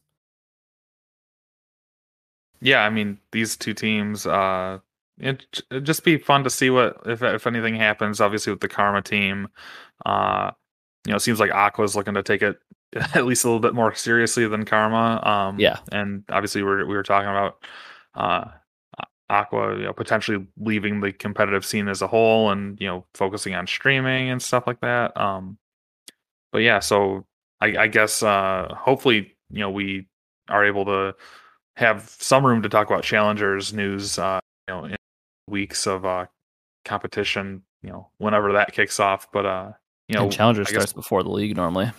Right, and I guess we'll uh, you know, we'll just have to keep our eye out and see if he's getting good placements or what's going on because obviously the uh, the whole like you know hot uh, you know musical chairs of rosters and the North American Challenger scene is uh, it's like who's playing with who this week. Um, so I, guess we'll have to see if that team sticks or what's going to happen. Yeah, I'm interested to see. I mean, Karma's wife, uh, Holly, has been like for the last like I swear every like few weeks I see a tweet saying like everybody please convince Damon to come back and play competitive. I miss watching him. I want to watch him. And like she's been like just putting so many tweets about that. Like I want to watch him play again. Like I think not a single person in the world doubts that if Karma grinded again today, probably even without grinding, if he like started playing again for a week, he'd be right up there and be a league level player easily and could be a top player. Like we know the levels he can hit when he's motivated. So be something interesting to see if potentially he could come back. Maybe his wife's going to keep nudging him until eventually he listens and decides to play. Um, but I'll be super interested to see if he actually sticks with it or if it's just something he's doing for fun because he's just that good that he can just come back and, you know, be on a, a top challengers team for one event if he decides to play. Uh, another guy potentially hinting at returning to competitive rated. Uh, he hinted that he wanted to come back, maybe play challengers. He's like, I know I'm giving up a guaranteed paycheck with Warzone, which also would be super interesting because I believe him and like Tommy uh, are on 100 Thieves for Warzone. So I wonder what would go on with that contract and stuff, being on 100 Thieves. But uh, rated wants to return to competitive. I believe he's playing in a tournament right now, like a Code Red 20K variant tournament. Uh, as we're recording this with Cleanx Cammy and Bance. Uh, kind of Bance, one of his longtime former teammates. He's playing the main AR for that team uh, with Cammy on the flex, and then his the the Toronto duo of subs. So interested to see how he does in that because uh, it's happening while we're recording this. But yeah, Rated wants to come back. Yeah, I mean, maybe we're seeing a uh, you know kind of a two way street at least, where you know once you go to Warzone, it doesn't necessarily mean that you're like putting away the competitive, you know, sticks forever in a sense. Staying um, hot. yeah, well, I mean, you have like Karma who's like playing Tarkov until like five in the morning, and then you have you know obviously Rated coming back, uh, or you know saying that he wants to come back. So you know th- there there is a path back uh, to at least you know playing these uh, you know two Ks or whatever the heck's going on uh, on a weekly yeah. basis. But yeah, just uh, you know, I, I know a lot of uh, people in the EU scene, you know, rated as one of their guys. Um, yeah, so maybe he'll come back in some capacity. Who knows? Yeah, hopefully we can find him as a top challengers player if he decides to come back because he also is one of those personalities that was not afraid to go at you and kind of became a villain in a way in some sort. So another fun personality to to make his way back into the league potentially if he does that. Um, whether it's this year, next year, expansion, whatever, it'd be fun to at least see him back around. Another super popular European player. Last piece of news before we get into Vanguard stuff. Um, Classic and Seany, a very odd pairing, are a potential group of of two looking for two for challengers. Uh, but we also said Classic might be like scrimming with like Karma and those guys, so we don't know if this is for sure still a thing. Um, but Classic and Seany, I mean, two very good players. Classic is a very good do it all sub, and Seany's a, a solid staple main AR. He was a good kind of average main AR in the league past couple years, but just a very weird pairing because obviously two guys that never teamed together, an EU player and NA player. Uh, I think if they get the right pair of teammates that they're still looking for a team of two together, they could have a very solid team because I believe in both these players to be to be league level players, but just a very that's what I thought when I first saw it. Just an odd pairing. yeah, well, like I'm just kind of reminded of like uh you know london they kind of built they like after modern warfare they kind of built around Seany. Like obviously they dropped Skrapz and Wuskin uh you know that was one of the more controversial moves and then they they for some reason they kept Seany and there was like everyone was just kind of like you know what what is this move? This is an l move or something. Uh you know Seany had his moments. Um i don't want to disparage the guy at all. Uh but yeah, just just an interesting roster. Um, I don't know. We'll see if it even materializes into anything like he said about the whole like, you know, maybe he's going to be playing with Karma, uh, this whole like car- rumored Karma hardpoint scrim team or something or something like that. So yeah. I guess we'll just have to, just have to wait and see with that. Yeah, we definitely will have to wait and see. Uh, last thing to get into Vanguard news once again absolutely unbelievable that uh, the Monday that we're recording this after the Friday launch of the brand new Call of Duty, we're getting into the talks finally, like an hour and 20 minutes into the podcast, we're finally deciding to talk about the brand new game that just came out. That's how ridiculous and how big optics news in the process was, uh, along with just scene news. But I think it's a, a good break to go from the news and kind of kick it into some, some Call of Duty Vanguard news, our thoughts on the game and some of the kickoff tournaments and stuff that happened, uh, as well as the disgraceful cheating that happened this weekend. But once again, just crazy. We're getting into this this late in the podcast. Is it would usually be headlining news to kick it off. Um, first thing to kind of start it off was the kickoff 7KGB tourney. Uh, we saw a lot of a lot of pro teams playing it. Basically, every single one, I believe, except for maybe a couple were playing with pickups because uh, people weren't available at the time yet. Um, I actually played in this. with A couple of my friends. We didn't have our normal uh, full squad. One of my friends was busy at the time, uh, so that was unfortunate. Didn't get to play with like the team that we actually think we could have been pretty competitive with. I mean, obviously we're not taking down FaZe or Optic or any of the pro teams, but um, we actually ended up winning couple rounds, uh, beat some some decent players, and we matched up with Tommy and Almond. Uh, Almond is currently playing in the Code Red tournament with uh, Envoy, Attach, and Major Maniac. Uh, that's one of the dudes we matched up with, so you can see the kind of caliber player he is, uh, considering he's playing with those three.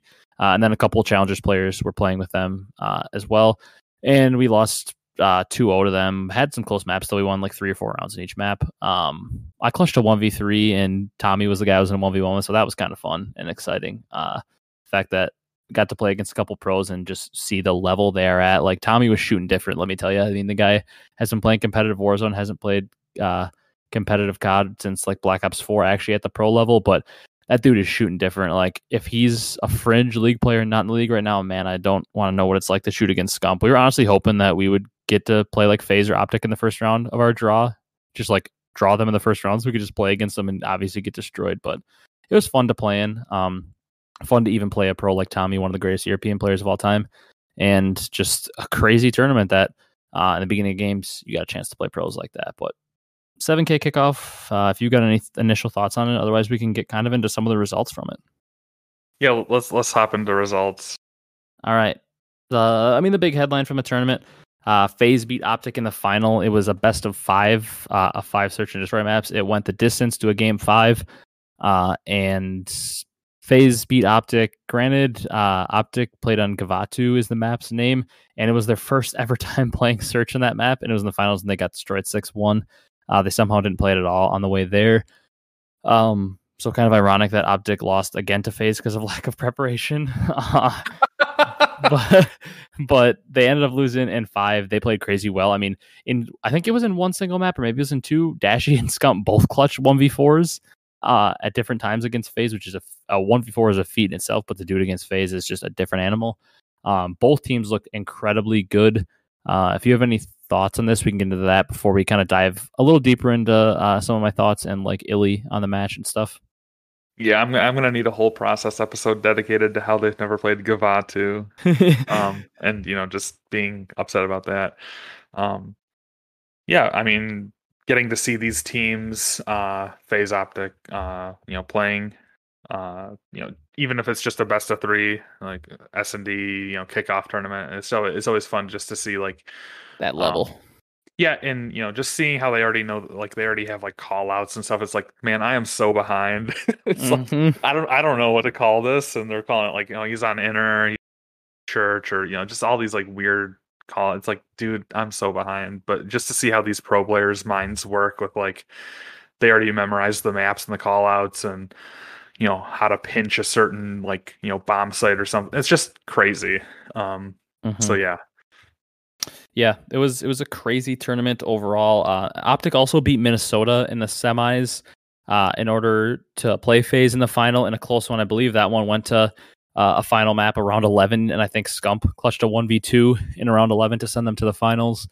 Uh, and then the I think actually on the other side, I know they made it to the quarterfinal. I'm pretty sure uh, it was Paris actually. The Paris team played FaZe in the semifinal, got to top four out of 1,000 teams, and uh, lost to FaZe in, in that semifinal. So shout out to Paris. I mean, nobody expected that. And all the other teams like New York played in this, Minnesota, uh, I believe the Florida team, a bunch of like challenger teams that were top.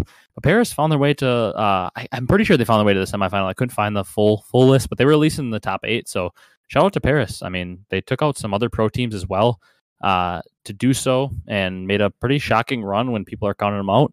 Um, Optic actually wasn't supposed to be in the semifinals against Minnesota, but it was determined that they lost to a cheater who has won multiple tournaments to kick off the game uh, and has also won multiple tournaments over the course of the last five years.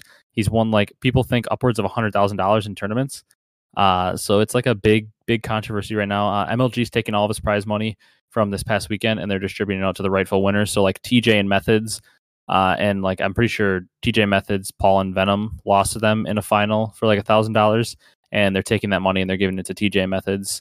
Uh, and because obviously they cheated, they weren't the rightful winners, uh, but they got disqualified. And Optic took their spot after they beat Optic, and it wasn't a question of if they're cheating. It was proven. The guy named Shiv, uh, he went on like a monitor cam, and you could clearly see in the clip, you could see the player's name through the wall as he was running across. Uh, like people have suspected this guy of cheating forever, apparently, but nobody's been able to prove it until he finally monitor cammed and they saw that he could see through walls.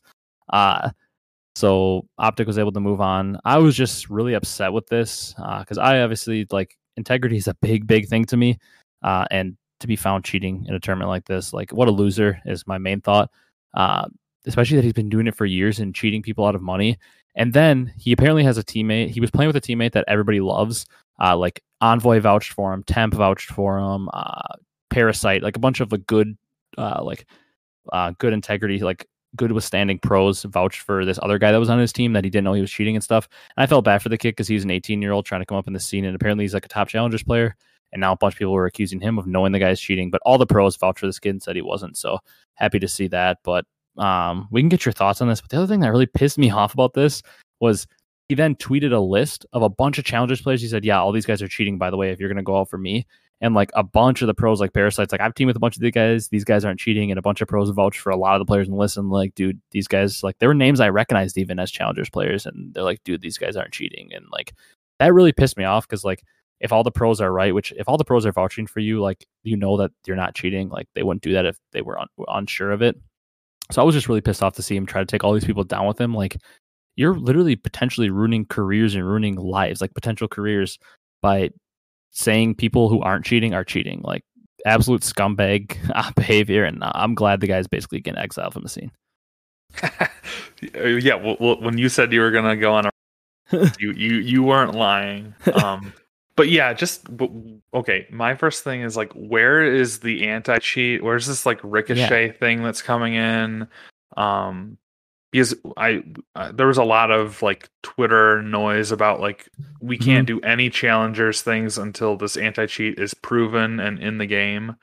Um, just because is there ever going to be a, a, a cessation of these like accusations until we have a proven anti cheat? Like, what if some god squad of unknown players comes in and beats like you know some established AMs and stuff, and then they get instantly accused of like having walls or aimbot or something. It would just be so, you know, you know, much more beneficial for the the scene if there was a functional anti cheat to you know mm-hmm. even to just prevent any kind of like you know cheat hack software from being present in the game. I don't know.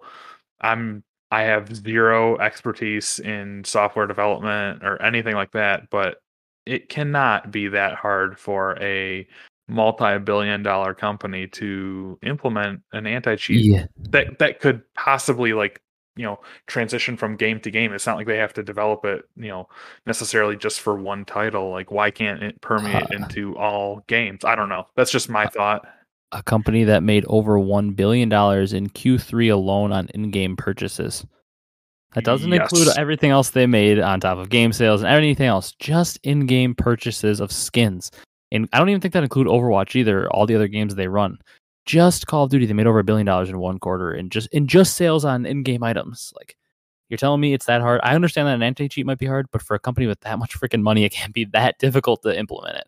Um, but we can move on to some of the other stuff uh, from that tournament, as well as my thoughts and your thoughts on Vanguard. Uh, but uh, that was my main thing. I really want to get on this topic. Like, any if you're cheating in a video game, if, even if it's not COD, you're a scumbag. Uh, and especially if it comes to the point where you're cheating people out of money over the course of years and years and years, and also when you then go out and try to like fake and false accuse challengers players of cheating uh, it's just like like you're ruining you're potentially ruining people's lives and their potential career uh, and future by like saying they're cheating when they're not because some people are going to see that list and they're not going to be in tune with the pro scene but they're going to be in tune with the challenger scene and they're not going to realize and they're going to think this guy's a cheater and they're never going to want to play with him and they're never going to give him a shot. Like you could be ruining potential like young 18 19 year old kids coming up ruining their shot by saying they're a cheater when they're not cheating. So Shiv, that dude's a scumbag. Uh, I hope he's completely exiled from the scene. I hope he's never able to play in a tournament again. I saw him say like, "Oh well, you guys kick me from here. I'm going to Valorant." Valorant scene beware. I hope you kick him out. Uh, this guy deserves no place in any of esports, and I'm not afraid to say that because there's a lot of things I believe you're going to deserve like a second chance on stuff. But if you're just cheating people out of money for this long, and he felt absolutely no remorse after getting caught at all either, like he didn't care. Um, dude has no place in the scene. I'm glad he's gone. All right. Next thing, uh, we talked about kind of Optic taking out Minnesota in a tight match, uh, and Minnesota being potentially one of the top search teams. Uh, another thing I wanted to touch on, uh, I know you said you didn't maybe watch as much of the kickoffs this weekend. I didn't watch a ton, but I watched a lot of the highlights.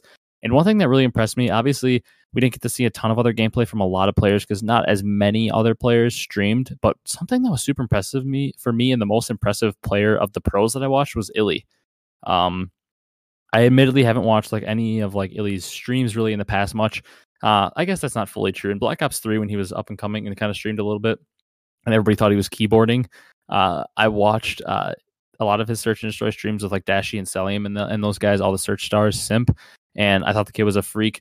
But obviously back then he wasn't as developed as a player. And the thing that stood out to me was like obviously somebody on this optic team had to step up. We knew in the comms, and iLLeY was common everything, calling things out like and obviously he's shooting super straight and playing well, like uh, mechanically, but his communication was next level. It was clear if he called something out that he believed to be true, and his teammates went back on him and said, "Hey, uh, I think we should do this." He wasn't like as confrontational as some leaders can be. He was like, "You know what? I, I like that. Let's do that." And sometimes, even if it's a worse play, just having the agreement and putting the confidence into your teammates and doing everything together can be the right play. So, I mean, iLLeY was the most impressive player of the weekend to me. The dude's comments were next level. I, I really got a, a full dose of actually watching him for the first time. Oh man, you're you're fully drinking this uh this Kool-Aid, man. Like mm-hmm. especially mm. after watching like uh you know the process and stuff. It made me fall in love with this whole like optic story again. I think you know every every episode Dana does that, and just to hear you say that uh, about iLLeY and uh, you know gassing him up to say the least, um, just you know makes me super excited about uh you know, at least just like the storylines and narrative going into the game um obviously iLLeY was pegged to be one of the uh, MVP favorites preseason for Cold War. Obviously, everyone knows necessarily pan out that you know he no. had his own personal struggles in the game. Not to say that you know Dallas was not a bottom feeder team by any means, but iLLeY just didn't have that like breakout season that we were all expecting. Um, so, and you know, obviously people have pegged him to be the, um, you know, everybody's like, yeah, iLLeY's going to be our scapegoat. Like we're already kind of deciding that you know the first person we're gonna you know throw under the bus is iLLeY if this team is struggling, regardless. You know, because obviously we can't we can't you know discump, we can't disdashy because they're OG optic guys. And then obviously Shotzzy is Shotzzy, so Illy naturally falls to be our like you know he's gonna have to fall on a sword if the team you know loses. So uh, just to hear you gassing iLLeY up, uh, I'm super pumped. Uh, hope hopefully this kid uh, you know has a turnaround season. Yeah, and I'm not by any means saying Optics all of a sudden gonna be the best team in the league, no doubt. Because uh, we haven't even seen like respawn yet. Like who knows? They might suck at respawn or something, and maybe they won't carry over this hard work ethic that we saw this weekend. They're just motivated for the beginning of the game. But we always hear that iLLeY's such a grinder too. He's gonna put in countless hours, and it seemed like he has every tool. Obviously, we know he has the talent, he has the search and destroy brain, and he's got the gun skill, everything like that. Uh, but man, it just like the way he was communicating with his teammates and optics communication in general was so good this week. But like we've said a million times, we know that these players are fantastic, and we know that iLLeY has this next level communication. But it's just a matter of can they stay motivated. So that's what we'll be looking for going into the season. But I'll say my initial reaction to the weekend was, man, I am excited to watch this iLLeY dude play, and I'm drinking the the, the Kool Aid for the hype of iLLeY going into this year. Like you said, I, I think I think maybe we were a year early on his potential uh, MVP caliber season. Uh, and it could be coming if he's able to continue this momentum that we saw out of him, uh, kind of taking more of a leadership role on a team for the first time. Uh, now, kind of that we talked about uh, that the kickoff tournament and some of the stuff we saw from the pros, kind of get into our thoughts. I know, like you said, you haven't really played the game; uh, you've more been watching stuff. So we kind of have two good perspectives that I think makes for a good balance, to be honest, as somebody who put uh, a number of hours into the game and somebody who's more seen it from an outside perspective. I think we kind of can have a good back and forth uh, as to what things look like from both sides. Um, how, how, how many hours did you put in? To be honest, I don't know. I'm definitely prestige one. I'm over level 55. I got a couple gold guns already. I'm almost done with the ARs. Uh, I put in a lot of hours just grinding with my friends Friday night. Uh, I definitely played till like 4 a.m. Oh, that takes Thursday me, night. That takes Man, me back. To, that, that really takes me back to my heyday of uh, you know, like the Modern Warfare 2, Black Ops 1 days of like just going until like uh, you know until you start seeing like the sky turn light again. Yeah, you hear the birds. Eat. Oh my gosh, that, that that's the ultimate like scariest moment. It's like, oh my god, I didn't sleep at all. Yep, um, uh, I definitely, I definitely did that this weekend. And then uh, daylight savings for me in my area. Oh, I tweeted beautiful. about it, and then it was it was two o'clock, at one o'clock, and I'm like, well, I guess I got to play for a couple more hours. I, I stayed up to like three, four every night this weekend, oh, and I'm not a person that sleeps in, so I definitely lacked sleep this whole week. I'm not running a lot of sleep. I was like, I went to bed at like five, and I was up by like nine thirty because I hate sleeping in. so it was it was a lack of sleep weekend, but I put in the hours, uh, and I don't have a ton of negative to say. There's obviously some flaws to the game, but I, am more I'm surprised at how optimistic I am after this weekend because I went in with low expectations based on what we've heard, and I was like, I'm not I'm not gonna go in super excited to so I don't get super disappointed, but I'm I'm gonna allow myself to really judge it. And I mean, there's definitely some flaws that I'll get into, but I was I'm super excited about this game. S and D I think is gonna play very well. All the pros are loving it, and I played very few games of it, but it seemed like it could play very well. I mean, obviously, I didn't know the maps super well. The one map that can't play well, I'm not sure how to say it, Demyansk or something that kind of looks like Verdansk. That map sucks. It is so bad for search because there's a church. The uh, the defensive team spawns like behind a church, and for some reason, you can climb onto the roof almost like you're playing Fortnite and you can just like head glitch the the roof of a building and like you can see everywhere on the map from it, and like anybody that tries to move on offense, you just gun them down with an AR. Like that map sucks, but everything else, like S and D, seems like it's going to be a great strength of this game. So I'm excited that maybe that can kind of like almost like COD Ghosts carry the game, and then we've got a hard point that could potentially be good, and maybe a control. Uh, I'm excited for the competitive future of this game. Oh my gosh, dude, you're making me have FOMO so hard with this. I, I, okay, so for those who don't know, I'm stuck on an old Xbox One. I need to get a next gen console. ASAP. Uh, I don't think I'm going to get a PC. That's probably not in the works, uh, just based on cost and everything. But I need to get involved in this game soon. After, I mean, this just like seeing what all the stuff we're going to talk about with Vanguard and just like the hype and you know seeing two of my favorite maps um, from World at War, Castle and Dome. Oh back. You know, when people talk about Dome from MW3 and stuff, I'm like, no, dude, you need to talk about the OG Dome. Like Dome I'm, is I'm, chaos on Vanguard. Yeah, I mean, but any yeah. So any anyhow, I need to get on this game. Um, but obviously took uh took a couple hours here and there to watch uh you know a, a litany of streams. I was watching Octane for a while. He he rarely ever streams, so I was like, oh man, I need to see Octane. I was watching a little bit of Envoy. Obviously, tuned into Scump. Uh, watched a little bit of Dashy as well. Uh, you know, just all like the the mainstays, and obviously a lot of the Warzone guys were even over on Vanguard. So I was watching Teep and uh, you know, just a number of other people.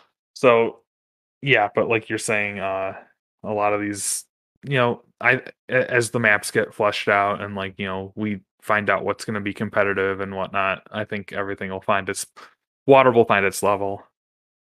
Yeah, uh, I'm I'm super excited for that. I'm glad I'm getting you hyped to play it because uh, I think it's something that's worth playing. The game is it's it's very smooth. Is like the one way I described it. A lot of times games are kind of clunky off launch, and uh, you always have issues getting on the servers the first night. I actually didn't have any issues. I was able to play the game all weekend. There was like a little bit of an issue where you'd always get this like dev error thing, like this like transmission error. I would always say uh, when like trying to load into a game with friends, but eventually that kind of fixed itself out over the weekend. And one thing that caught me off guard is I'm usually like I am a person that really hates ground war with all the vehicles and everything. Uh, there wasn't vehicles in any of the the modes I played or anything, but I've never liked like the uh, only in Halo I liked big team battle with a lot of people, but I've never been like a fan of anything more than like 6v6 in the map. Like I, I just have never liked those modes. And then this weekend, the feature was broken where you'd set it to like 6v6, 8v8, 10v10, uh, like 12v12. The feature to like filter it out was broken. Like no matter what one you put on, you were going to get anything. So I played a lot of 8v8 on like certain maps and 10v10s. And I was like, God, I don't want to play this. But then by the end of the weekend, I was kind of like, you know, for farming weapon levels and like camos and stuff, this is awesome. I'm getting 60 kills every game minimum because of how many people are on the map and how chaotic it was. So that was kind of fun. Uh, like you said, Dome is in the game. Um, Castle plays pretty good. Uh, the trees in the middle are just a little weird. It's very hard to see like a lot of the map. Uh, and they had like a lot of smoke in the middle of like some of the maps, which made it a little tough to see, which was kind of a flaw. Um, but Dome, dude, I had a like a 175 kill game on Dome uh, because it was 10 v 10 domination or something, uh, and oh, nobody Lord. kept to be flagged because you literally couldn't touch it.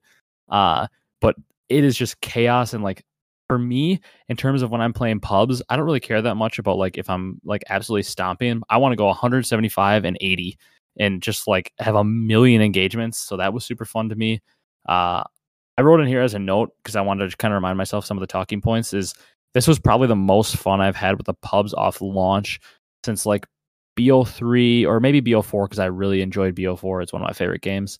Uh, but I definitely had more fun off launch than Cold War. Uh, and I think a lot of that is because the abundance of maps. Uh, there's so many maps in this game. Like I was on like hour four of playing the opening night, and I'm like, what is this map? I've never played Desert Siege. What is this? And it ended up being only an okay map. But like, even though there's no like maps that I play besides Demyansk, that map is an L take out of the game. That map sucks. But there's no maps that I've really played that I'm like, God, this map absolutely is horrible. Like they're all like at least kind of like okay.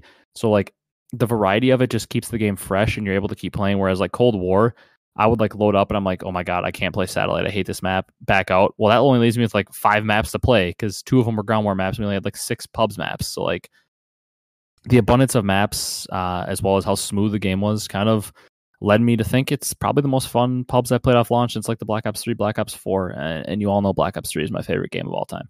So uh, I'm very very excited about what the future of this game holds because because of how much fun I had with pubs, which is something that I I kind of have an issue with uh, typically because I've been playing COD for so long.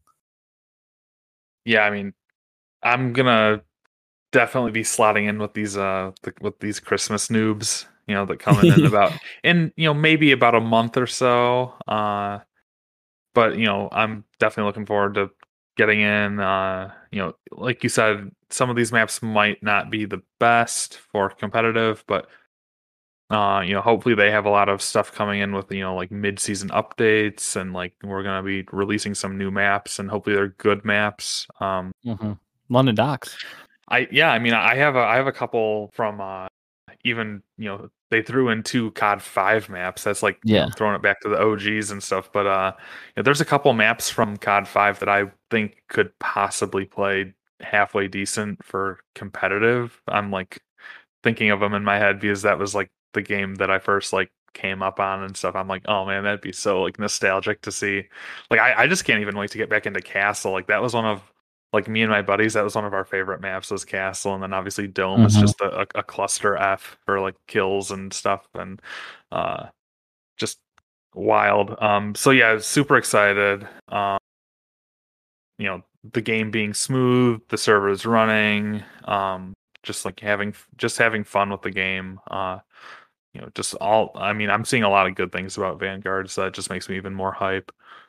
Yeah, and I don't want to make it seem like I, I'm all like hype and there's nothing wrong with the game. There definitely is its issues. Like, I mean, for God's sakes, I'm trying to get gold on the automaton, I believe the gun's called, and I literally can't get it because there's this uh this assassin uh proficiency, I believe they call it. It's like it gives you an extra like passive ability on the guns, and it's called assassin. It says you have to put on like this attachment, this attachment, and assassin, and get hundred long shots. Well, I can't even do it because this assassin thing doesn't exist. So you literally can't get gold on like any of the ARs. Uh, uh, that have this because this assassin thing doesn't exist in the game, so you can't do that challenge. Uh, and then like the obviously the the issues in the menu with you can't actually like choose which version of the game you're playing. Um, and then there are definitely in the bigger lobbies some some spawn issues. I had multiple times where I literally spawned and was able to get shot instantly, or I spawned staring at somebody's back from a foot away. Like especially on Dome when you have 20 players, there's like nowhere for them to spawn you. Uh, so there's definitely some issues like that, but like I see a lot, a lot, a lot of good things to look at. That automaton I talked about is one of the like top three, top four pubs guns I've ever used. The thing shoots as fast as like a Scorpion from Black Ops 2 and also shoots as straight as like the ICR with the right attachments. Like if you're haven't used it yet at all, I recommend using it before it gets nerfed because this thing is insane. And I like that was what made pub so fun for me that first weekend. I think I have like uh like 1800 eliminations with the gun already or something. Like the thing is absurd. I was just using all weekend just frying people. Um, I, I also saw reactive camos are back in the game. Uh, the the like dark matter of this game is called atomic. It's like rainbow colored and it moves around on the gun. It's not like insanely cool, but the fact that there's reactive camos this early in the game is exciting for potentially maybe seeing a bunch more reactive camels come out. Uh, overall, I just had a lot of fun with pubs. The game certainly has its issues, but I'm I'm very excited uh, to see to see what we could have in store this year. I think the time to kill also is maybe one negative. It's it's very low. Like you fry some people. Uh, and then also I don't know if you saw the thing uh, like CDL Intel retweeted and stuff, but there's like Fortnite bloom on the subs. Like if you're shooting from long range, it's like almost random where the bullets go with subs, which is just something that's kind of weird. So uh, I don't want to sound like uh, the game has literally nothing wrong with it because obviously any game is going to have some issues. But I'm very excited and a lot more excited coming off launch than I thought I'd be for this game. Yeah, I mean, sounds like there's a lot of uh, a lot more positives than than not to mm-hmm. uh, to take yeah. away. So, um, like I said, looking forward to getting into it eventually. Um, just gotta you know upgrade my systems over here, and we'll we'll all be set to go. Um, you know, probably should have upgraded you know a year ago or something, but you know we're we're here, we're ready to. Uh, I'm I'm I I'm ready to get into uh you know this game and even more so once uh once we get this uh you know hopefully this elo based uh competitive playlist coming out yeah hopefully that comes out soon i think they said early 2022 which i hope means january not february or march but um i think that's pretty much all we've got for vanguard and news and everything in this very long episode uh probably the longest one we're ever going to have uh do you have a down bad sports moment of the week to close it out if you don't have anything else to talk about on vanguard uh you know, down bad sports moment of the week. My Lions did not play this week, so the world the world was spared from witnessing a team go 0 and 9. Um, University of Michigan did not play. Michigan uh, State lost. That's good for yeah, you. Yeah. I, well, you know that that kind of makes me down bad because, like, okay, maybe I was going to get hype about like Michigan State being in the college football playoff, like in the rankings and stuff, but then they go and lose a stinker to Purdue. so it looks like the Big Ten is just self cannibalizing again, and mm-hmm. you know we're gonna wind up with Ohio State, who uh, you know they're like my mortal enemy. So we're gonna wind up with them being in the college football playoff again, probably. Um. So yeah, I, I don't know. Just kind of Mich- just Michigan sports are down bad. Uh, my Pistons are not doing good either. uh, you know, I I don't want to like I obviously I'm not going to sound the alarm on Cade Cunningham, our number one overall draft pick, being a bust, but you know it just hasn't been like he hasn't come and taken the team by storm yet. Uh, obviously, he had some mm. injury issues earlier on in the season, so he's just getting into his first like few games now. Um, obviously the Lions are terrible and the Wings are kind of just like treading water, I guess. They're on like a long like they're I, I swear they're on like a 20 year rebuild or something. It's just like, you know, they're not getting worse but they're not getting better. So, uh what about you? Uh, I don't really have too bad of one. The Colts looked very good on Thursday Night Football. They got a big dub against the Jets to kind of put themselves back in the wild card race. They're only like a game back now uh, at four and five because the person holding I can't remember who it is, but they're holding the uh, that oh, it's the Steelers at four and three. So the Colts are kind of right back into it. If Steelers are currently playing as we're recording this, I think they're killing the Bears, but uh, the Colts are kind of right back into the thick of things. I guess the Bucks are kind of playing bad, but I mean, I'm not worried. The Bucks are going to be right there, uh, probably in the Final Four again this year in the conference finals, uh, as long as they can finally get healthy, which they haven't been at all. I mean, Brook Lopez has only played 10 minutes this year. Um, so I'm not really too worried about them. I guess fantasy football wise, um, my friend and I got into like a, a pretty big money league. Uh, we split the cost and kind of drafted the team together. Uh, and we had a really good start to the year, but we had Russell Wilson, uh, Antonio Gibson. Uh, we had who else we have on the team? Jerry Jeudy, who got hurt too. Uh, we have David Montgomery, who got hurt. Um, we had a couple of running backs I can't even think of right now also get hurt. Uh, and then this week, because we were down so many players on our team, we were like, oh man, uh, Chase Edmonds, it's time to start you. Uh, we needed two points out of Chase Edmonds. He got injured on his first carry of the game and got 0.3. So we lost our fantasy football matchup because Chase Edmonds went out uh, on the first play, and then James Conner proceeded to go off for 40 in his absence. I have like a three touchdown game, so that was kind of sad that we needed two points out of a running back who's averaged like 13 this year, and he got hurt on his first touch of the game. Which that's that's it's never fun to lose fantasy football because of an injury.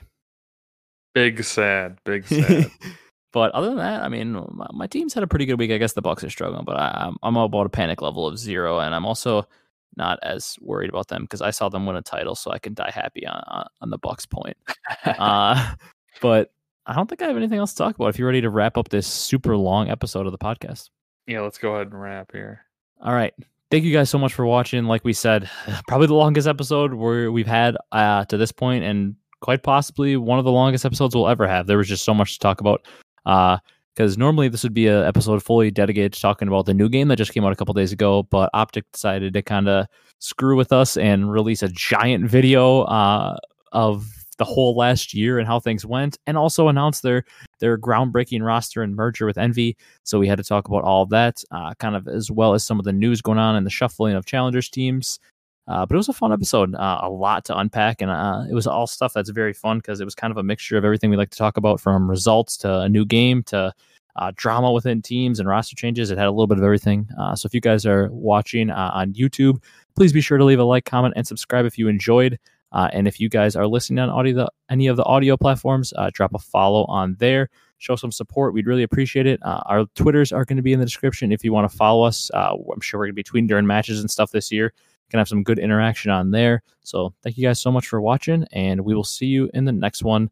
Uh, hopefully with some more uh, tournament results to talk about. Uh, but we'll see you in the next one. Thank you so much for watching. Have a great day, everyone.